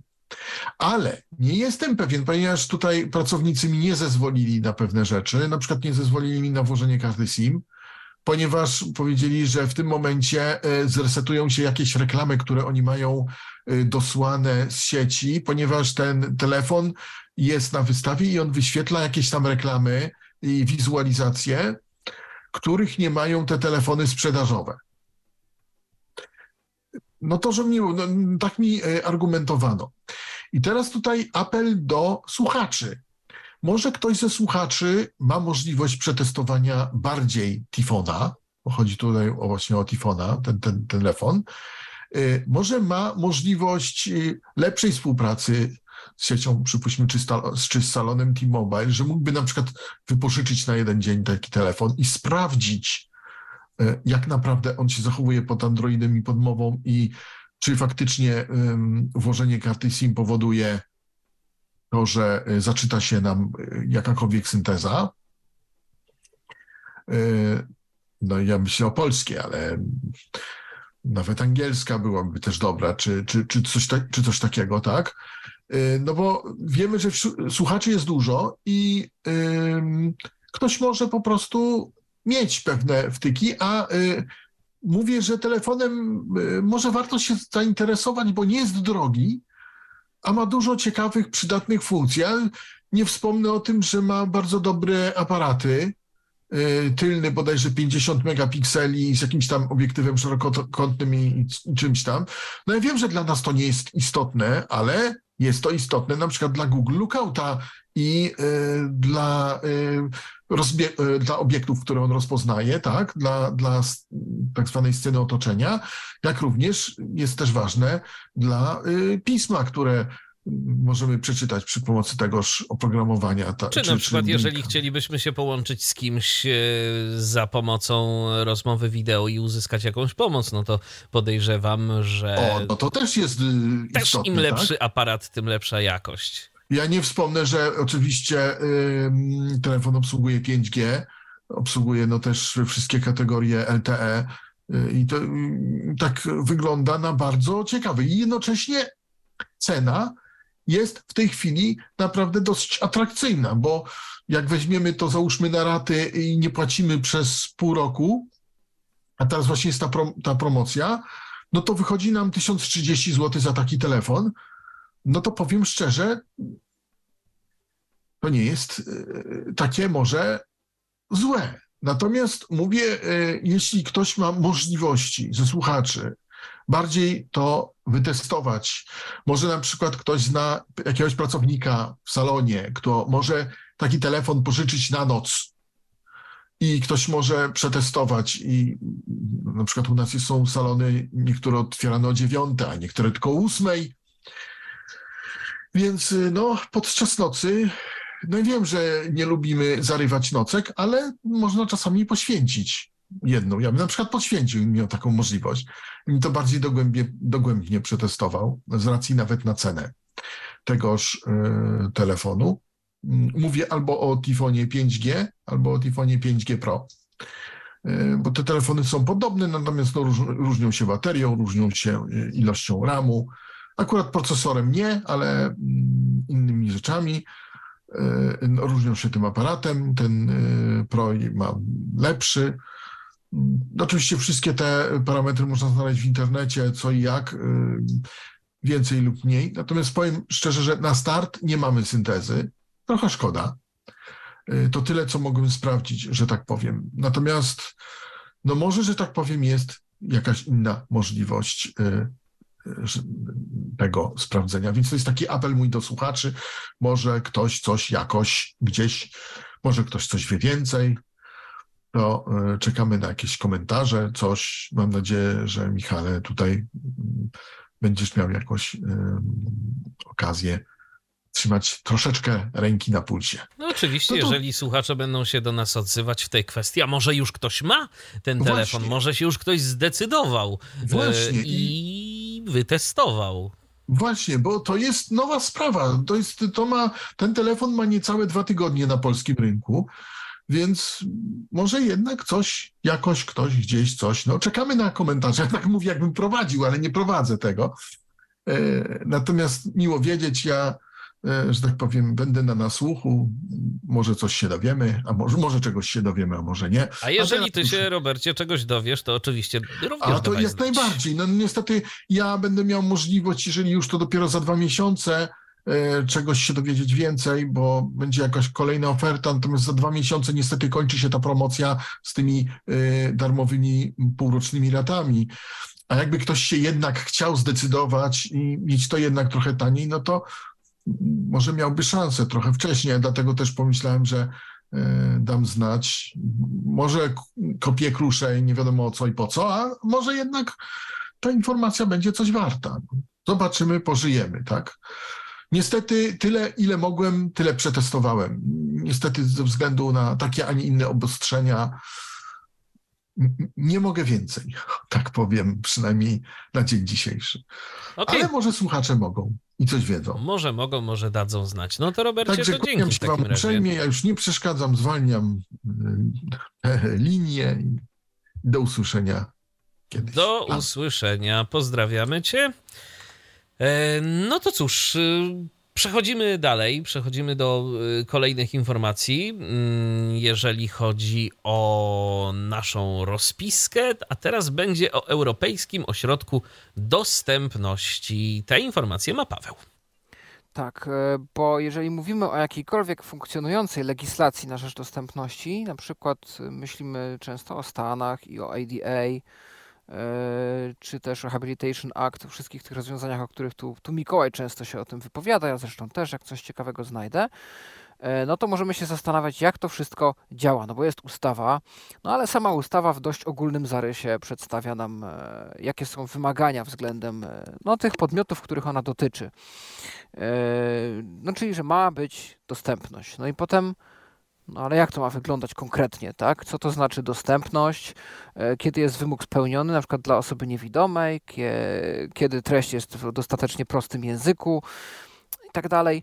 E, no i tu wchodzą w grę regulacje. No i dobrze, no są regulacje, ok, one wyjaśniają pewne techniki, e, jak zastosować tu, tam, siam, owam. Są pewne organy, pewne organizacje, które te mm, wytyczne skonstruowały. No ale teraz pytanie, kto nad tym wszystkim jakąś trzyma pieczę, kogo się poradzić, do kogo się zwrócić, albo z kim pracować nad jakimś ulepszeniem tych regulacji, tych ustaw i no, na przykład y, też konkretnych przypadków dostępności lub jej braku. No i tutaj wkracza e, swego rodzaju właśnie taka organizacja, taki ośrodek dostępności. E, w Stanach y, jest to organizacja, która się nazywa Access Board, jeżeli dobrze pamiętam. I to jest właśnie taka rada dostępności, powiedzmy, czyli taki organ, do które, który składa się z ekspertek i ekspertów, z osób z niepełnosprawnością, z e, osób przedstawiających różne jakby no, końce tego całego układu, czyli no, dostawców oprogramowania, przedstawicieli struktur rządowych i tak dalej w ramach których po prostu są podejmowane współprace i do których można się zwrócić, żeby takie e, uzyskać porady, jakąś ekspertyzę i opinię. No i czegoś takiego do tej pory brakowało w Europie. Myślę, że warto zacząć też od tego, że w Europie w ogóle na ten moment e, nie ma jakichś ujednoliconych chociażby zasad kwalifikacji, czy honorowania kwalifikacji takich ekspertów. No i ekspertem na ten moment może być każdy, kto w jakiś sposób wykaże, że coś wie. E, to się powoli zmienia, bo coraz więcej organizacji w różnych krajach e, chociażby tłumaczy na języki narodowe e, egzaminy i Międzynarodowego Stowarzyszenia Ekspertów Dostępności, więc jeżeli ktoś by chciał sobie wyrobić jakiś renomowany certyfikat w tej dziedzinie, to powoli staje się to możliwe.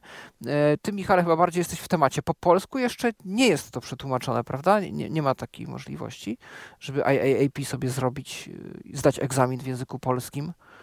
O Wiem, ile że... dobrze mhm. kojarzę, to nie. Tak, wiem, że po, po czesku się powoli zaczyna dać, po niemiecku, oczywiście po angielsku. No i kilka takich organizacji jest w Europie, które pozwalają. Natomiast mimo wszystko dalej jest to trochę tak pomieszane i e, no, bardzo łatwo jest się wśliznąć jako osoba, która ma rangę eksperta. E, natomiast nie jest to jakoś ujednolicone, jakie są wymagania względem takiej e, osoby. E, no i jedne, jednym z zadań właśnie Europejskiego Ośrodka Dostępności byłoby ujednolicenie tych zasad, no ale nie tylko, bo chodzi też o to właśnie, żeby była taka mm, centralna instytucja w Europie, która E, będzie jakoś trzymać nad tym wszystkim pieczę, będzie e, składać się z różnych osób i organizacji no, z całej Europy, e, które będą w jakiś sposób doradzać, monitorować, ulepszać ustawy, ulepszać wytyczne, no i będą takim punktem odniesienia, punktem referencyjnym w jakiejkolwiek dyskusji o dostępności w Europie. No i powstał taki raport, z inicjatywy europosłanki Kateriny Langenzipen z partii, zdaje się, Zielonych, żeby powołać taką właśnie instytucję. No i on został przekazany na spotkanie plenarne, które miało się odbyć po przerwie letniej, bo to wszystko było ustalane gdzieś tak w czerwcu, lipcu. E, no i teraz się takie mm, czytanie tego raportu odbyło, no i został on zaakceptowany i takie centrum ma zostać powołane. E, no jest to super sprawa, bo po pierwsze oczywiście będzie jakiś e, punkt odniesienia, tak jak o tym mówiłem. Z drugiej strony to będą prawdopodobnie kolejne miejsca pracy dla osób niepełnosprawnych, dla ekspertów dostępności. E, no i będzie można gdzieś dalej tą dyskusję wypchnąć na jakiś wyższy poziom. No bo do, na ten moment państwa członkowskie Unii w obliczu tych ustaw, które już y, funkcjonują, zwłaszcza ustawa o dostępności stron internetowych i aplikacji, która odnosi się do obiektów y, użyteczności publicznej, y, państwa są dość zagubione. Ostatnio był, odbyła się konferencja mm, taka online, która miała podsumować dwa lata funkcjonowania już w mocy tej legislacji.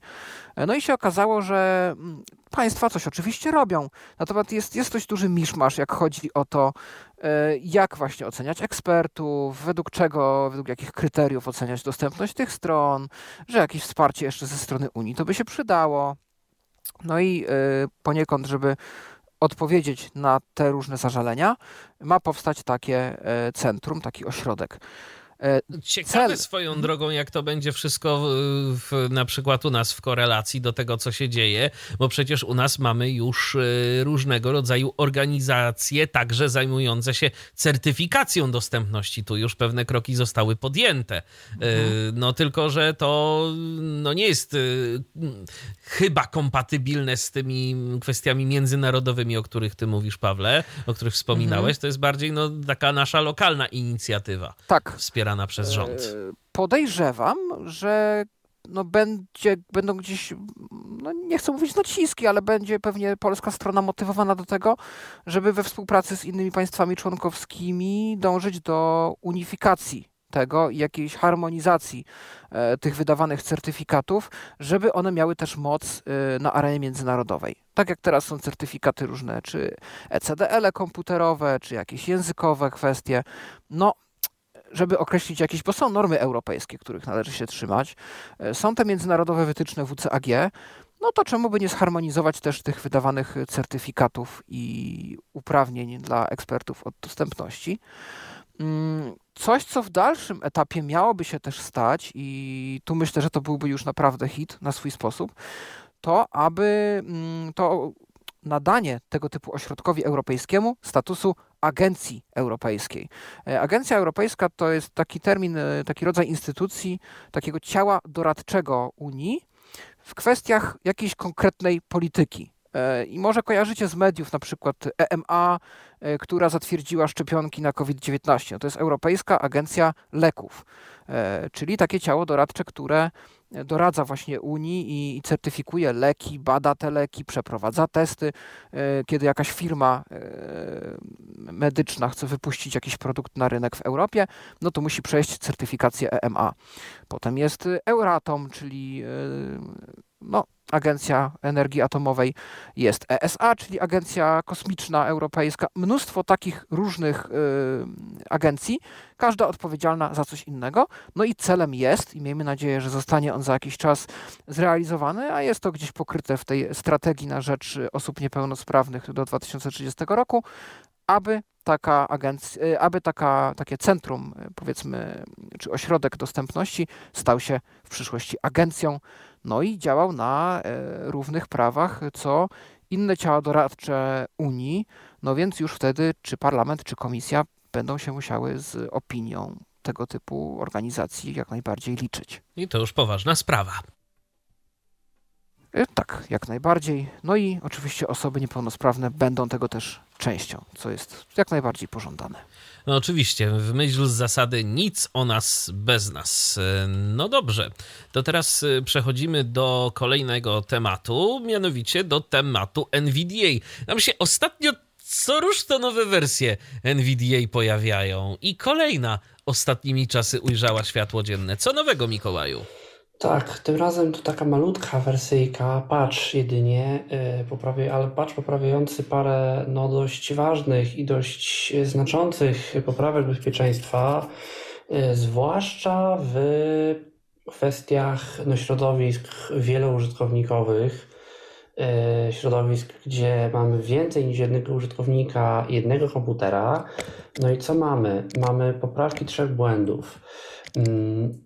Poprawiono błąd, który pozwalał użytkownikowi uzyskać prawa administratora. Nie było napisane jak, ale zapewne gdzieś istniał jakiś błąd w NVDA-u, no, który właśnie pozwolił nam na przeskoczenie na takie prawa.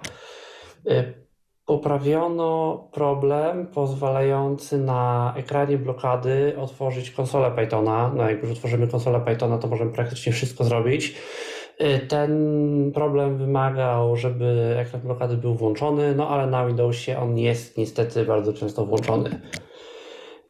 I poprawiono błąd, w którym y, wyświetlała się nam mowa w okienku podgląd mowy na ekranie blokady, jeżeli mieliśmy to okienko wyświetlone, czyli jeżeli sobie wyświetliliśmy to okno, no to ta nasza historia mowy była widoczna mimo pokazania ekranu blokady.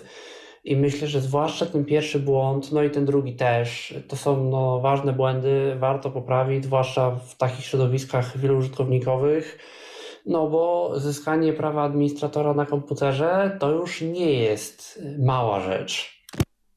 To prawda.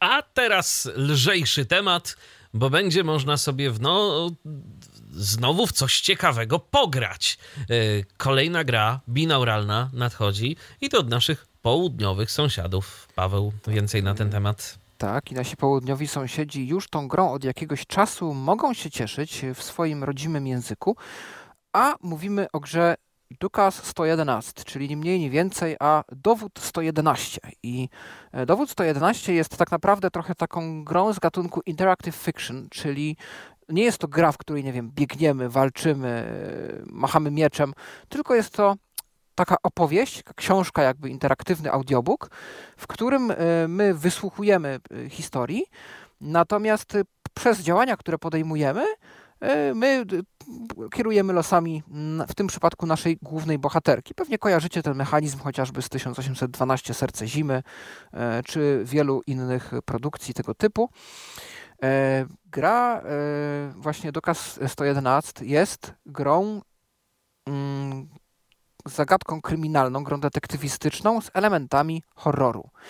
E, główną bohaterką jest policjantka Alice Wells. Wszystko odbywa się w Stanach Zjednoczonych lat 80. Pewnego dnia otrzymuje ona telefon E, który prowadzi ją no, przez, y, na, tak naprawdę na misję po świecie, w którym nie może nikomu zaufać, znajduje się w jakimś podejrzanym hotelu, no i musi rozwiązać e, zagadkę. E, rzeczony dowód 111 jest to teczka, która jest no, dość kluczową, dość kluczową poszlaką w tej właśnie, w całej sprawie, którą mamy do rozwiązania. Za e, stworzeniem gry stoi kompozytor ścieżek muzyki, ścieżki ścieżek dźwiękowych do filmów, e, więc osoba e, jak najbardziej obeznana z tym, jak dźwięk w filmie powinien brzmieć i też no, z tego, co opisują e, Czesi, e, właśnie tak jest zrobione. Jest to jak najbardziej fikcja binauralna, e, ze ścieżką dźwiękową na poziomie filmu, z obsadą aktorską, są tam znani aktorzy czescy i gra ta właśnie niedługo ma się pojawić w angielskiej wersji językowej. Nie wiadomo kiedy, jakoś niedługo. Nie wiadomo też, E, kto będzie w obsadzie anglojęzycznej. Czy też znani aktorzy, czy już bardziej, e, powiedzmy, mniej budżetowo się to odbędzie. Pożyjemy, zobaczymy. Natomiast no, brzmi to fascynująco e, i no, może być to bardzo, bardzo ciekawe. Co jest też ciekawe, to na przełomie listopada-grudnia, prawdopodobnie na ten moment jedynie w języku czeskim, ma się ukazać kolejna e, opowieść z tej serii, kolejna opowieść właśnie tych, tego, tych, tych samych twórców, czyli studia Play by Ears. E, no, w tłumaczeniu polskim nazywa się to gra w szachy. E, domyślam się, że nie chodzi o klasyczną grę w szachy, a znów te szachy będą jakimś elementem większej tutaj historii. Więc y, no, wyczekujmy, bo e, może być to ciekawe. W linku, który dołączam Wam w komentarzu, jest to reportaż z czeskiego radia, czeskiego, czeskiego rozhlasu. E, znajdziecie też y, krótki klip y, tego, jak ta gra brzmi, ponieważ cały artykuł jest opatrzony również komentarzem dźwiękowym, takim jakby fragmentem audycji, gdzie zaprezentowany jest przez krótki czas, jak brzmi e, gra i no, jest to rzeczywiście, trzyma w napięciu, to, to muszę przyznać. E, zdaje się, że również pod koniec roku mm, jeden z członków czeskiej społeczności osób niewidomych, też y, będzie miał nam do zaoferowania swój, swój debiut w kwestii gier audio, y, a pracuje nad dwoma grami aktualnie, y, więc bardzo możliwe, że no, o Czechach i ich osiągnięciach w kwestiach gier audio jeszcze usłyszymy. Trzymamy kciuki i życzymy powodzenia. A teraz inny temat. Będzie o ulotkach, bo w kwestii ich dostępności ma być lepiej. A jak konkretnie, Mikołaju? Ma być lepiej, a jest lepiej niż niektórzy mogą się spodziewać. Ja na przykład o pewnych rozwiązaniach nie wiedziałem. E, a o co chodzi? E, bodajże firma Polfarma e, tworzy nowy system i ma powstać taki nowy system, w którym producenci leków, kto by to nie był, właśnie inaczej, może zacznijmy od tego, co mamy obecnie, bo obecnie mamy system, o którym nie wszyscy wiedzą. Mamy system medsync.pl, w którym to systemie możemy poszukać sobie ulotki, możemy ją pobrać w pliku PDF. Ja sobie jeden z takich plików PDF przetestowałem i one są nawet dostępne, ale możemy też, co ciekawe, zadzwonić na infolinię, na której ta ulotka zostanie nam przeczytana w wersji audio. I wiele leków, oczywiście nie wszystkie, ale wiele leków ma właśnie taką formę audio swojej ulotki i możemy albo wejść na stronę i y, wpisać sobie w wyszukiwarkę no, nazwę konkretnego leku y, i pokaże nam się wtedy tabelka przy leku dostaniemy konkretny numer, który po y, wybraniu numeru tej twolinii możemy wpisać i zostanie nam od razu odtworzona ulotka tego konkretnego leku, albo możemy na infolinii metodą y, T9 wpisać sobie również nazwę tego leku. No i czyli metoda T9, czyli takie standardowe wpisywanie jak na Nokiach jeszcze starej znaliśmy, dwa to ABC i tak dalej, i tak dalej. No i wtedy ta ulotka zostaje nam odtworzona. I to może być przydatny system, jeżeli ktoś w ten czy inny sposób musi przeczytać, nie ma widzącego i nie ma wyjścia, to może forma audio nie jest najwygodniejszą i najfajniejszą formą, ale lepsza taka niż żadna. E, zwłaszcza, że Itfolinia e, dla e, no, osób posiadających numer w Polsce i będących w Polsce jest infolinią darmową, jest numer 800 za darmo dostępny. No ale ma się pojawić właśnie też nowe rozwiązanie, które jest na etapie prototypów, które jest testowane teraz. I to nowe rozwiązanie za pomocą sztucznej inteligencji ma pozwolić nam wprowadzić pytanie dotyczące konkretnej treści ulotki, konkretnej części ulotki i przeskoczyć nam do odpowiedniej sekcji, do odpowiedniej części, do tego fragmentu, który nas najbardziej interesuje.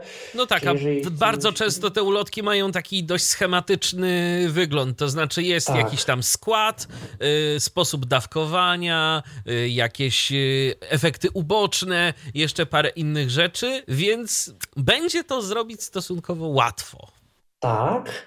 Yy, I ma to też być dostępne w formie aplikacji, w formie strony internetowej. Ma być to kompatybilne zarówno z wpisywaniem nazw, yy, jak i z kodami QR lub kreskowymi, które znajdują się na opakowaniach leków, tak abyśmy mogli sobie również zeskanować dane opakowanie i na podstawie tego opakowania sobie yy, no, skorzystać z tej aplikacji. E, aplikacja ma wspierać e, zarówno tak zwane nazwy handlowe, jak i nazwy substancji czynnej.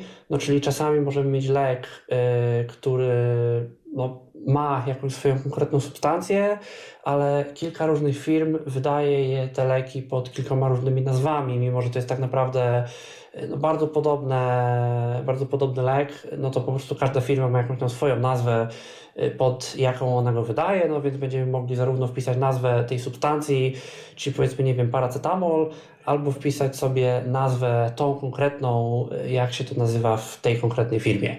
Y, I również w ten sposób otrzymamy wynik. No i ma to być z tego, co przynajmniej wynikało również dostępne w formie infolinii.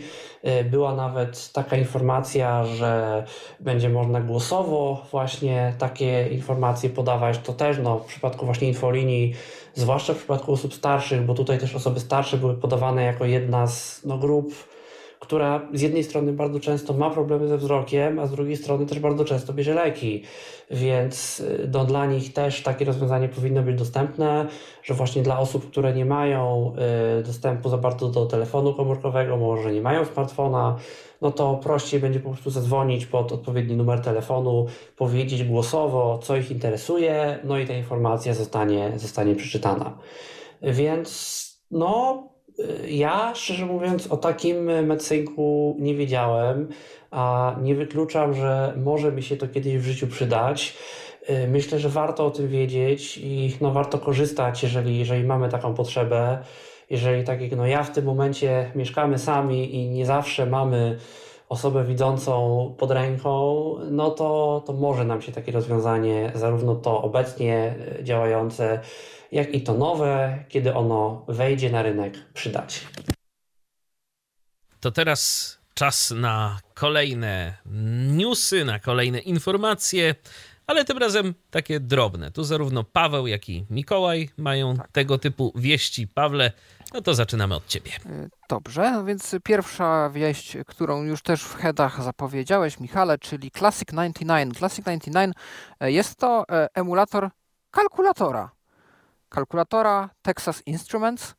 E, no i moglibyście pomyśleć, jeżeli nie znacie tematu, o co takie poruszenie, przecież kalkulator to kalkulator. No ale jeżeli śledzicie jakiekolwiek wiadomości technologiczne, to pewnie od czasu do czasu trafiacie na takie artykuły, że ktoś uruchomił, nie wiem, Quake'a na kalkulatorze, ktoś uruchomił Diablo na kalkulatorze, ktoś uruchomił jakiś tam program, czy nawet cały system operacyjny na kalkulatorze. E, I to są potem, to jest potem źródło wielu żartów, że, że kalku, na kalkulatorze ludzie grają w jakieś dziwne gry. No ale tu nie chodzi o taki mm, zwykły kalkulator, jaki wiele z nas ma, jakiś tam kieszonkowy, ani taki, który potrafi tam dodawać, odejmować, czy nawet potęgować, a mówimy o bardzo zaawansowanym naukowym kalkulatorze właśnie firmy Texas Instruments, który mm, dawno temu, bo chyba w latach 80., jak nie wcześniej, pewnie nawet i wcześniej, mm, wsławił się tym, że pozwalał na programowanie. I tam był dostępny interpreter języka, nie wiem czy Basic, czy jakiegoś jeszcze wcześniejszego. Tak, Basic na pewno. I tak. dało się chyba coś tam jeszcze wgrać z zewnątrz, ale generalnie Basic. Tak. I na tym kalkulatorze dało się jak najbardziej odpalać kod. E, wiele rzeczy na te kalkulatory powstawało, w tym też gry tekstowe przygodowe. E, no i ktoś postanowił taki emulator stworzyć. Co więcej, ktoś inny stwierdził, że można by zasugerować autorom, a autorzy skwapliwie pomysł przyjęli, żeby taki kalkulator stał się dostępny dla osób niewidomych. No i działa to tak, że otwieramy sobie ten emulator, to jest zwykły program na Windowsa, który instalujemy. Po jego otwarciu naciskamy Ctrl F4, aby aktywować system syntezy mowy. On, z tego co wysłyszałem, bo wiem o tej nowince z jednego z ostatnich odcinków Mosen at Large, odzywa się głosem SAPI domyślnym. No i nas interesują, oczywiście interesuje nas wszystko, tak, bo możemy pisać całą składnię e, kodu albo uruchomić jakiś program i w tym programie działać. Nas interesują dwie komendy, Ctrl F8 i Ctrl F9. Ctrl F8 to jest odczyt całego ekranu, zaś Ctrl F9 e, jest to mm, pauza i wznowienie mowy. Oczywiście, jeżeli my jakąś komendę do emulatora wyślemy, usłyszymy automatycznie też głosem SAPI to, co zostanie nam zwrócone. Niestety nie dotarłem do tego, czy można jakoś po tym tekście nawigować, który do nas wrócił, żeby można było się jakoś z nim bardziej granularnie zapoznać. Natomiast osoba, która demonstrowała to dzieło, pokazywała, jak odpala jakąś grę tekstową, jakiś tam program. Zdaje się, że z emulatorem niektóre standardowe, powiedzmy, ROMy, które były dostarczane wraz z takim kalkulatorem Texas Instruments, konkretnie mowa o modelu TI-99, stąd też nazwa Classic 99 były dostarczane, więc takie ROMy też tam znajdziemy w tym emulatorze. E, no i możemy sobie taki basicowy kod tam poodpalać. Więc jeżeli ktoś by chciał e, zobaczyć, jak to kiedyś było i o jakich kalkulatorach to mowa, e, no to można się takowym pobawić. Notabene ktoś ostatnio odpalił Duma w notatniku. To, przy okazji. Tak, ale a propos jeszcze kalkulatorów, tak uzupełniając to, co powiedziałeś, jakby pamiętajmy o tym, że te kalkulatory to nie jest tylko zabawka, bo one, zwłaszcza w Stanach Zjednoczonych, o Stanach na pewno wiem, ale podejrzewam, że w wielu innych krajach też, są takim powiedzmy standardem wśród kalkulatorów. I to ma bardzo duże znaczenie, ponieważ na wielu wszelkiego rodzaju egzaminach i testach, które no, mają w sobie jakieś, elementy matematyki, takie ich odpowiedniki naszej matury, E, no, bardzo często mamy jakąś krótką listę zaaprobowanych, zaakceptowanych kalkulatorów, których my możemy użyć. No i możemy użyć tych, a nie żadnych innych. I właśnie ten kalkulator, bodajże ten TI-84 yy, konkretnie, jest praktycznie zawsze na tej liście i nie zawsze na tej liście jest cokolwiek innego. E, I to jest do tego stopnia, że pojawiło się nawet urządzenie, e, które sprawia, że te kalkulatory stają się dostępne. E, bo one mają jakiś taki port, to się chyba link port nazywa na sobie, mm, który pozwala właśnie na podłączanie wszelkiego rodzaju akcesoriów. I zaletą tego portu jest to, że praktycznie wszystko, co jest wysyłane na ekran, E, jest wysyłane również na ten port. Wszystko, co jest wysyłane na wyświetlacz kalkulatora, e, jest wysyłane również na ten port. Więc są takie właśnie urządzenia, są takie przystawki. E, to urządzenie się bodajże Orion nazywa, to chyba APH sprzedaje, które właśnie wpinamy w ten port, link port kalkulatora i no, to, co pojawi nam się na ekranie, zostaje nam przeczytane. To urządzenie też ma jakieś tam dodatkowe przyciski na sobie. Ja niestety nie miałem nigdy okazji zobaczyć na żywo takiego urządzenia, y, które nam tam przeczytają odpowiednie elementy.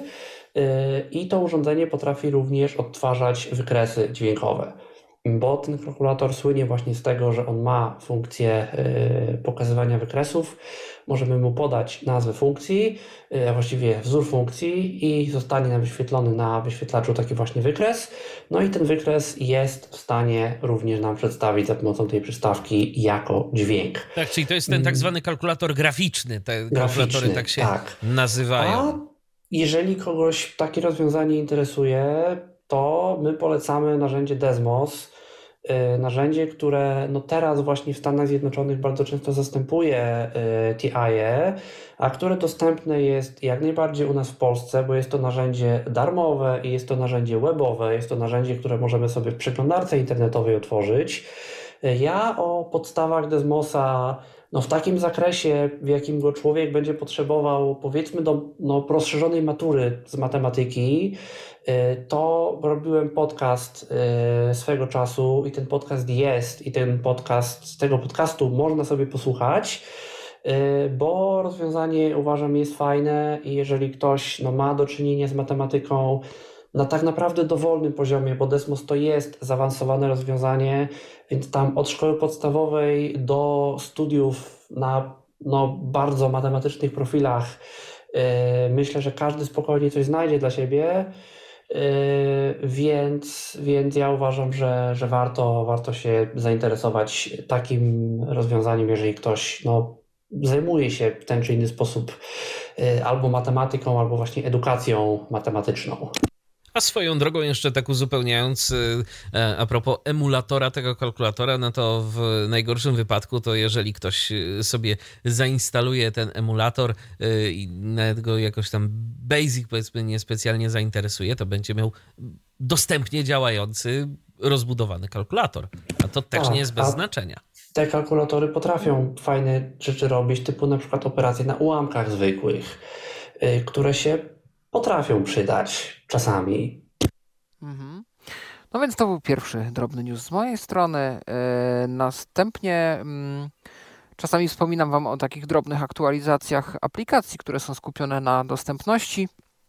W tym tygodniu jest to w dalszym ciągu telefon Orange, o którym już kiedyś mówiliśmy, czyli aplikacja, która na iOS-a również jest do blokowania niechcianych połączeń. Ona otrzymała aktualizację do wersji 4.0 i chyba jedyną taką większą zmianą, która jest tam wymieniona, jest ulepszenie jakości połączeń z technologią voice over. E, Ja rozumiem, że to jest dość niezręcznie przetłumaczony changelog, bo podobną notę widziałem e, w wersji francuskiej aplikacji, czyli w wersji oryginalnej.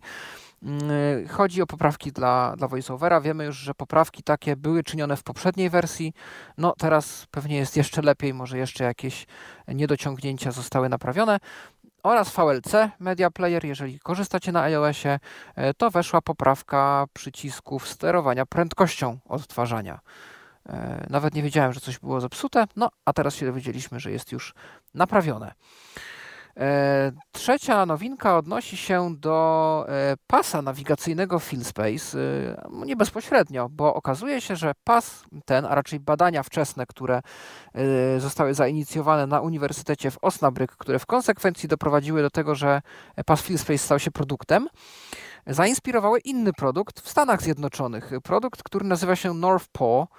E, Bardzo zabawna swoją drogą tutaj e, gra słów, bo North Pole to przecież e, e, biegun północny, a chodzi tu o po jako o łapę zwierzęcia, która wskazuje nam północ y, i nie jest to bez znaczenia, bo urządzenie nie jest pasem, a jest urządzeniem noszonym na kostce u nogi. I urządzenie to podobnie właśnie jak FieldSpace, tylko za pomocą 8 motorków, a nie 16, e, wskazuje osobie noszącej w każdej chwili północ. E, I tak jak pas nawigacyjny FieldSpace w ogóle okazuje się, że mm, założycielka firmy, która jest osobą widzącą, e, nosi go na sobie często, żeby po prostu mieć pojęcie, w który kierunek świata jest zwrócona, e, co wykorzystuje na przykład w geo- geocachingu, mm, czyli szukaniu jakby takim fantów pochowanych gdzieś na współrzędne GPS.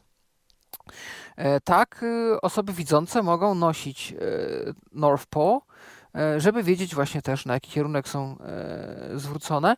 E, Co ciekawe, e, całą dyskusję o tym w ogóle, jak odkryłem ten produkt, przez Hacker Newsa, czyli portal, gdzie ludzie wrzucają linki do czegokolwiek, co w jakiś sposób po- pociągnie ich ciekawość y, intelektualną i prowadzone są pod tymi linkami dyskusje i tam chyba około 150 komentarzy zostało nabitych pod tym produktem i okazuje się, że osoby widzące w Stanach jak najbardziej sobie ten produkt kupują. y, Była opinia kogoś, kto sobie to kupił. Była cała dyskusja, czy to by nie pomogło na przykład kierowcom w samochodzie, żeby mieć pojęcie, na jaki kierunek świata jadą, że, żeby mieć pojęcie, że zmieniają na przykład pasy na autostradzie. E, Więc okazuje się, że te aplikacje są rozliczne. Co ciekawe, urządzenie NorthPo jest już w sprzedaży i kosztuje zaledwie 150 dolarów. E, I jest też schemat udostępniony, jak można sobie takie urządzenie skonstruować samodzielnie. No, czy firma FieldSpace jakieś e, lekcje dla siebie z tego projektu wyciągnie, to zobaczymy. Natomiast, Mikołaju, tak? Tak, ja widzę jeszcze jedno zastosowanie dla tego urządzenia i tym zastosowaniem są uczniowie. Bo jeżeli dałoby się wymusić na tym urządzeniu, żeby wibrowało nie tylko kierunek, ale jeszcze parę innych rzeczy i parę innych informacji, zwłaszcza alfabetem Morsa, to coś, co możemy sobie kupić za 150 dolarów i schować do buta i w tym bucie mieć podczas sprawdzianu, tam gdzie nikt tego nie będzie absolutnie widział, to może być dość popularna gratka w niektórych kręgach. Oj tak. Chociaż szczerze mówiąc, nie wiem, mam wrażenie, że trochę przeceniamy tego Morsa. Mors jest wolny, a testy mają określoną ilość czasu, więc albo trzeba by wymyślić jakiś bardzo. No, jedna wibracja na A, dwie na B, trzy na C, cztery na D. Okej, no w porządku, przy testach Czyli zamkniętych. zakładasz, żeby ktoś to zdalnie, tak? Że słuchawka w uchu i, i jakaś informacja zwrotna tym. No właśnie nie słuchawka w uchu, bo po co słuchawka w uchu, skoro mamy W sensie Na kostce. te pytania podpowiadać, e, musiałbyś wysyłać, znać pytania i wysyłać No te tak, trzeba by. Mhm, No. to No właśnie. przekazanie pytania byłoby większym problemem. Właśnie dlatego mówiłem o No słuchawce tak. w uchu, no dobra, mikrofon gdzieś powiedzmy, no, No tak, tak, o tak. to mi chodziło. No tak, no więc y, ciekaw jestem, czy to będzie miało jakiś wpływ na samego Phil Space'a, bo to chyba nawet nie jest nowy produkt. Ja byłem w ogóle zdziwiony, że ktoś w Stanach zainteresował się researchem robionym w Niemczech y, i że to wyszło jako w ogóle produkt komercyjny, który nawet nie skupia się jakoś specjalnie na osobach niewidomych. I jest już to, nawet można sobie samemu to skonstruować, jak ktoś ma e, odpowiednie komponenty i zacięcie. No zobaczymy. E, Pożyjemy, zobaczymy. Natomiast no, jakby nauka inspiruje wynalazki i to jest też super. No i os, e, nie, przedostatni jeszcze news z mojej strony. E, CNIB, czyli Kanadyjska Organizacja Osób Niewidomych, organizuje ankietę. mm, Ankietę, w której mogą, mogą wziąć udział osoby niewidome z całego świata, a chodzi o zebranie doświadczeń w kwestiach no, korzystania z usług psa przewodnika, psa asystującego. E, No, chcą się przekonać, jakie, na jakie bariery i z jaką dyskryminacją spotykają się właśnie osoby, które e, w asyście takiego psa się poruszają na całym świecie. E, Zachętą do wzięcia udziału w ankiecie ma być wylosowana karta podarunkowa do Amazona, więc e, no, możecie chcieć wziąć w tym udział. I na koniec Microsoft miał konferencję, o tym troszeczkę później, bo tam e, pewna inna sprawa wyniknęła w związku z Surface'ami, ale e, też zostały upublicznione pewne nowości dotyczące Microsoft Edge, przeglądarki, e, trochę nowych funkcji zostało zaprezentowanych, w tym e, przestrzenie robocze, workspaces, czyli to, co dokładnie robi Safari w Apple'u, czyli współpraca grupy znajomych nad grupą zakładek e, a także pewne funkcje dostępności, też funkcji bezpieczeństwa, mechanizm, który e, uchroni nas przed wejściem na e, nie tą stronę, na którą chcieliśmy, jeżeli popełnimy literówkę. Natomiast e, mm, jeśli chodzi o dostępność, to e, w każdym filmie, materiale e, audio odtwarzanym e, w Edge'u będzie, będą prezentowane napisy. E, Natomiast także wprowadzona będzie opcja udzielania odpowiedzi na pewne pytania, czyli jeżeli w pasku adresu wyszukiwania wpiszemy, nie wiem, temperatura w mieście takim a takim, zostanie nam zwrócona informacja, czyli coś podobnego jak robi już Google. E, No i w kwestii usprawnionego doświadczenia z narratorem e, ma nam teraz narrator podawać więcej informacji w kontekście oraz ułatwiać w jakiś sposób wypełnianie formularzy, na przykład pól takich jak imię, nazwisko, czyli takie powszechne dane. No, pożyjemy, zobaczymy, bo bardzo lakonicznie zostało to opisane. No, natomiast Edge zmienia się nam na lepsze i miejmy nadzieję, że z korzyścią dla nas również. Oby rzeczywiście tak było, no ale dobrze wróżą te zapowiedzi Microsoftu. E, Pożyjemy i zobaczymy, jak to będzie w praktyce. E, Od Patryka dostaliśmy wiadomość. Jest WatchOS 9, konkretniej też Golden Master, e, w tej wersji 9.1, w którym wprost wspominane jest, że VoiceOver będzie odczytywał teraz nazwę aplikacji, z której pochodzi powiadomienie. Dotychczas z jakiegoś powodu tego nie robił. No to dzięki Patryku za informacje na ten temat. Pozostaje tylko czekać, aż aktualizacja z fazy Golden Master e, przejdzie do oficjalnej e, wersji. No i wracamy do drobnych informacji różnego rodzaju, ale tym razem to będą informacje od Mikołaja. Mikołaju? Tak, O, tak, już. tak. O właśnie. Yy, o właśnie, tak, tutaj. Mm, a więc tak, pierwsza informacja. Santander wprowadza dostępne oddziały. Yy, na razie jest to kwestia Warszawy, jest to bodajże pięć oddziałów. Mm, I mają one punkty uwagi, prowadnice, system to to point. No i oczywiście standard, wiadomo, mówiące bankomaty, możliwość wyciemnienia ekranu, możliwość włączenia trybu wysokiego kontrastu. No i to na razie Warszawa ma być tego w przyszłości podobno więcej. Mm, w WhatsAppie na Windows, który z jakiegoś powodu stał się wśród niewidomych popularny i lubiany, a właściwie w jego wersji beta, pojawił się teraz przycisk pozwalający zmieniać prędkość wiadomości, a właściwie on już tam był, tylko teraz stał się dostępny dla użytkowników czytnika ekranu. Jak naciśniemy tab na liście wiadomości, to pojawi nam się pod tabem niezaetykietowany przycisk i naciskając ten przycisk możemy się przełączać między prędkościami tam 1, 1,5, 2x i tak dalej. Mm, pojawiła się nowa beta TeamTalka dla iOS-a i w niej myślę, że bardzo fajna nowość. E, pojawił się tak zwany tryb A2DP dla Bluetooth i oznacza to nie mniej, nie więcej tyle, że jeżeli używamy słuchawek Bluetooth, to dźwięk będziemy mieli w jakości no, cudownej, yy, a będziemy korzystać z mikrofonu w telefonie.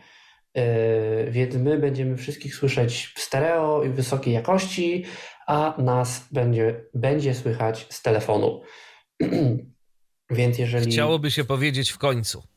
Tak, chciałby się powiedzieć w końcu, więc jeżeli coś takiego nas interesuje, no to taka opcja się teraz pojawiła. Tylko jest ostrzeżenie, że na razie w tych betach pojawił się błąd, y, w którym, y, a właściwie przez który zdarza się, że nie rozłączy nas serwera i nam się wydaje, że nas już nikt nie słyszy. Wyglądamy na rozłączonych, a nas ciągle słychać. Więc no to jest bardzo duże ostrzeżenie. I tutaj rozwiązaniem jest zamknięcie, ubicie aplikacji z ekranu przełączania programów. No, pamiętajmy o tym, że beta to beta i takie uroki bety, że rzeczy mogą w niej nie działać. E, a ostatnią wiadomością, ostatnim newsem z tej sekcji, e, w przyszłym roku ma się pojawić aplikacja Apple Music i jeszcze kilka innych aplikacji od Apple'a, w tym m.in. aplikacja przykład zdjęcia e, na Windowsa 11 i będzie to aplikacja w Microsoft Store. Więc jeżeli ktoś chciałby mieć właśnie Apple Music na Windowsie, no to będzie miał taką możliwość. I to tyle, jeżeli chodzi o informacje z Tyflowieści. Teraz na moment y, przejdziemy do technikaliów, bo tu Paweł ma y, dwie informacje i także y, w zasadzie dotyczące zarówno Apple, jak i Microsoftu. Od Microsoftu chyba zaczniemy, prawda Pawle? Tak, bo tutaj kwestia dotyczy też poniekąd dostępności i tyflowieści. E, przede wszystkim audio, no bo ukazały się nowe laptopy z serii Surface i e, dość niespodziewanie Microsoft e, wykonał taki krok, że pozbył się z tych laptopów jacka. I w tych laptopach już wejścia tradycyjnego na słuchawki nie znajdziemy.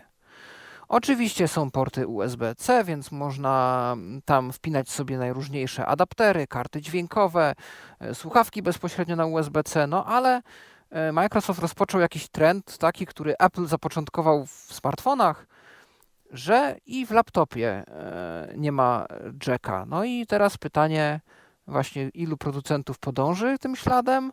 Czy to będzie tylko taki kaprys Microsoftu? Czy on się utrzyma?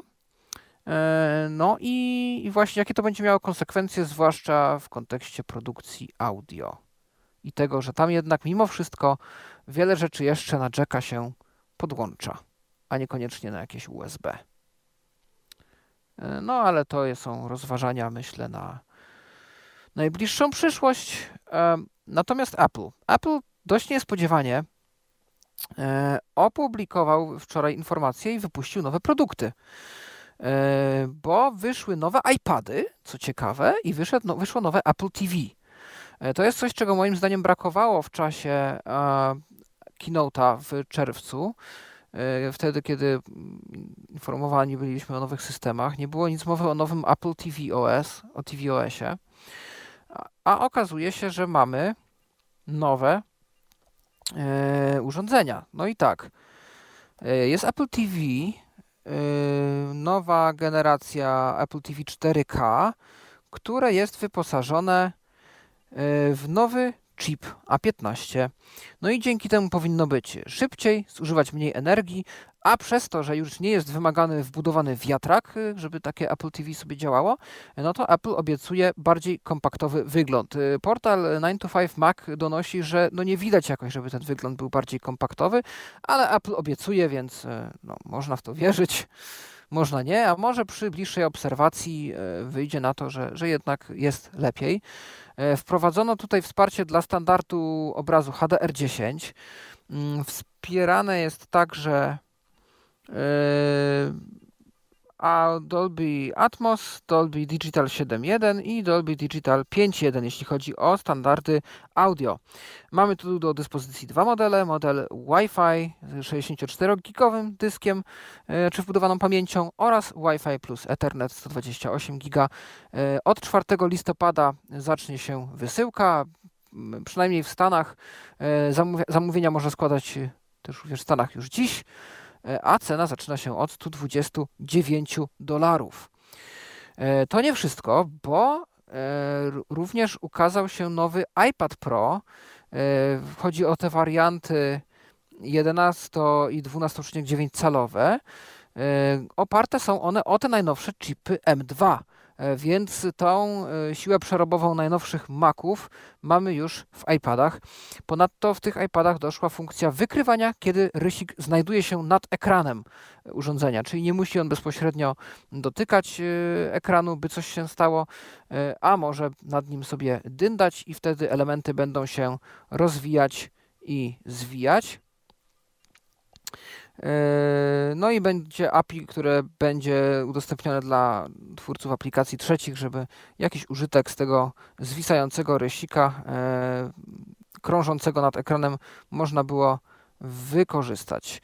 Nowy iPad 11-calowy zaczyna się od 799 dolarów, a 12,9 1099. Yy, ta sama cena co poprzednie generacje. E, można już dziś, przynajmniej w Stanach, e, zamówić te iPady, a mm, pierwsze dostawy będą od 26 e, października. I bazowy model iPada został u, no, wydany. I o tym się też teraz dowiemy, bo mm, mamy tu kolejny artykuł właśnie 9 to 5 Mac obok Apple TV 4K i tegoż właśnie iPada Pro. Yy, o tym, że Apple udostępnił dziesiątą generację iPada yy, z chipem A14 Bionic i kompletnym redesignem i nowymi opcjami kolorystycznymi. Mamy tutaj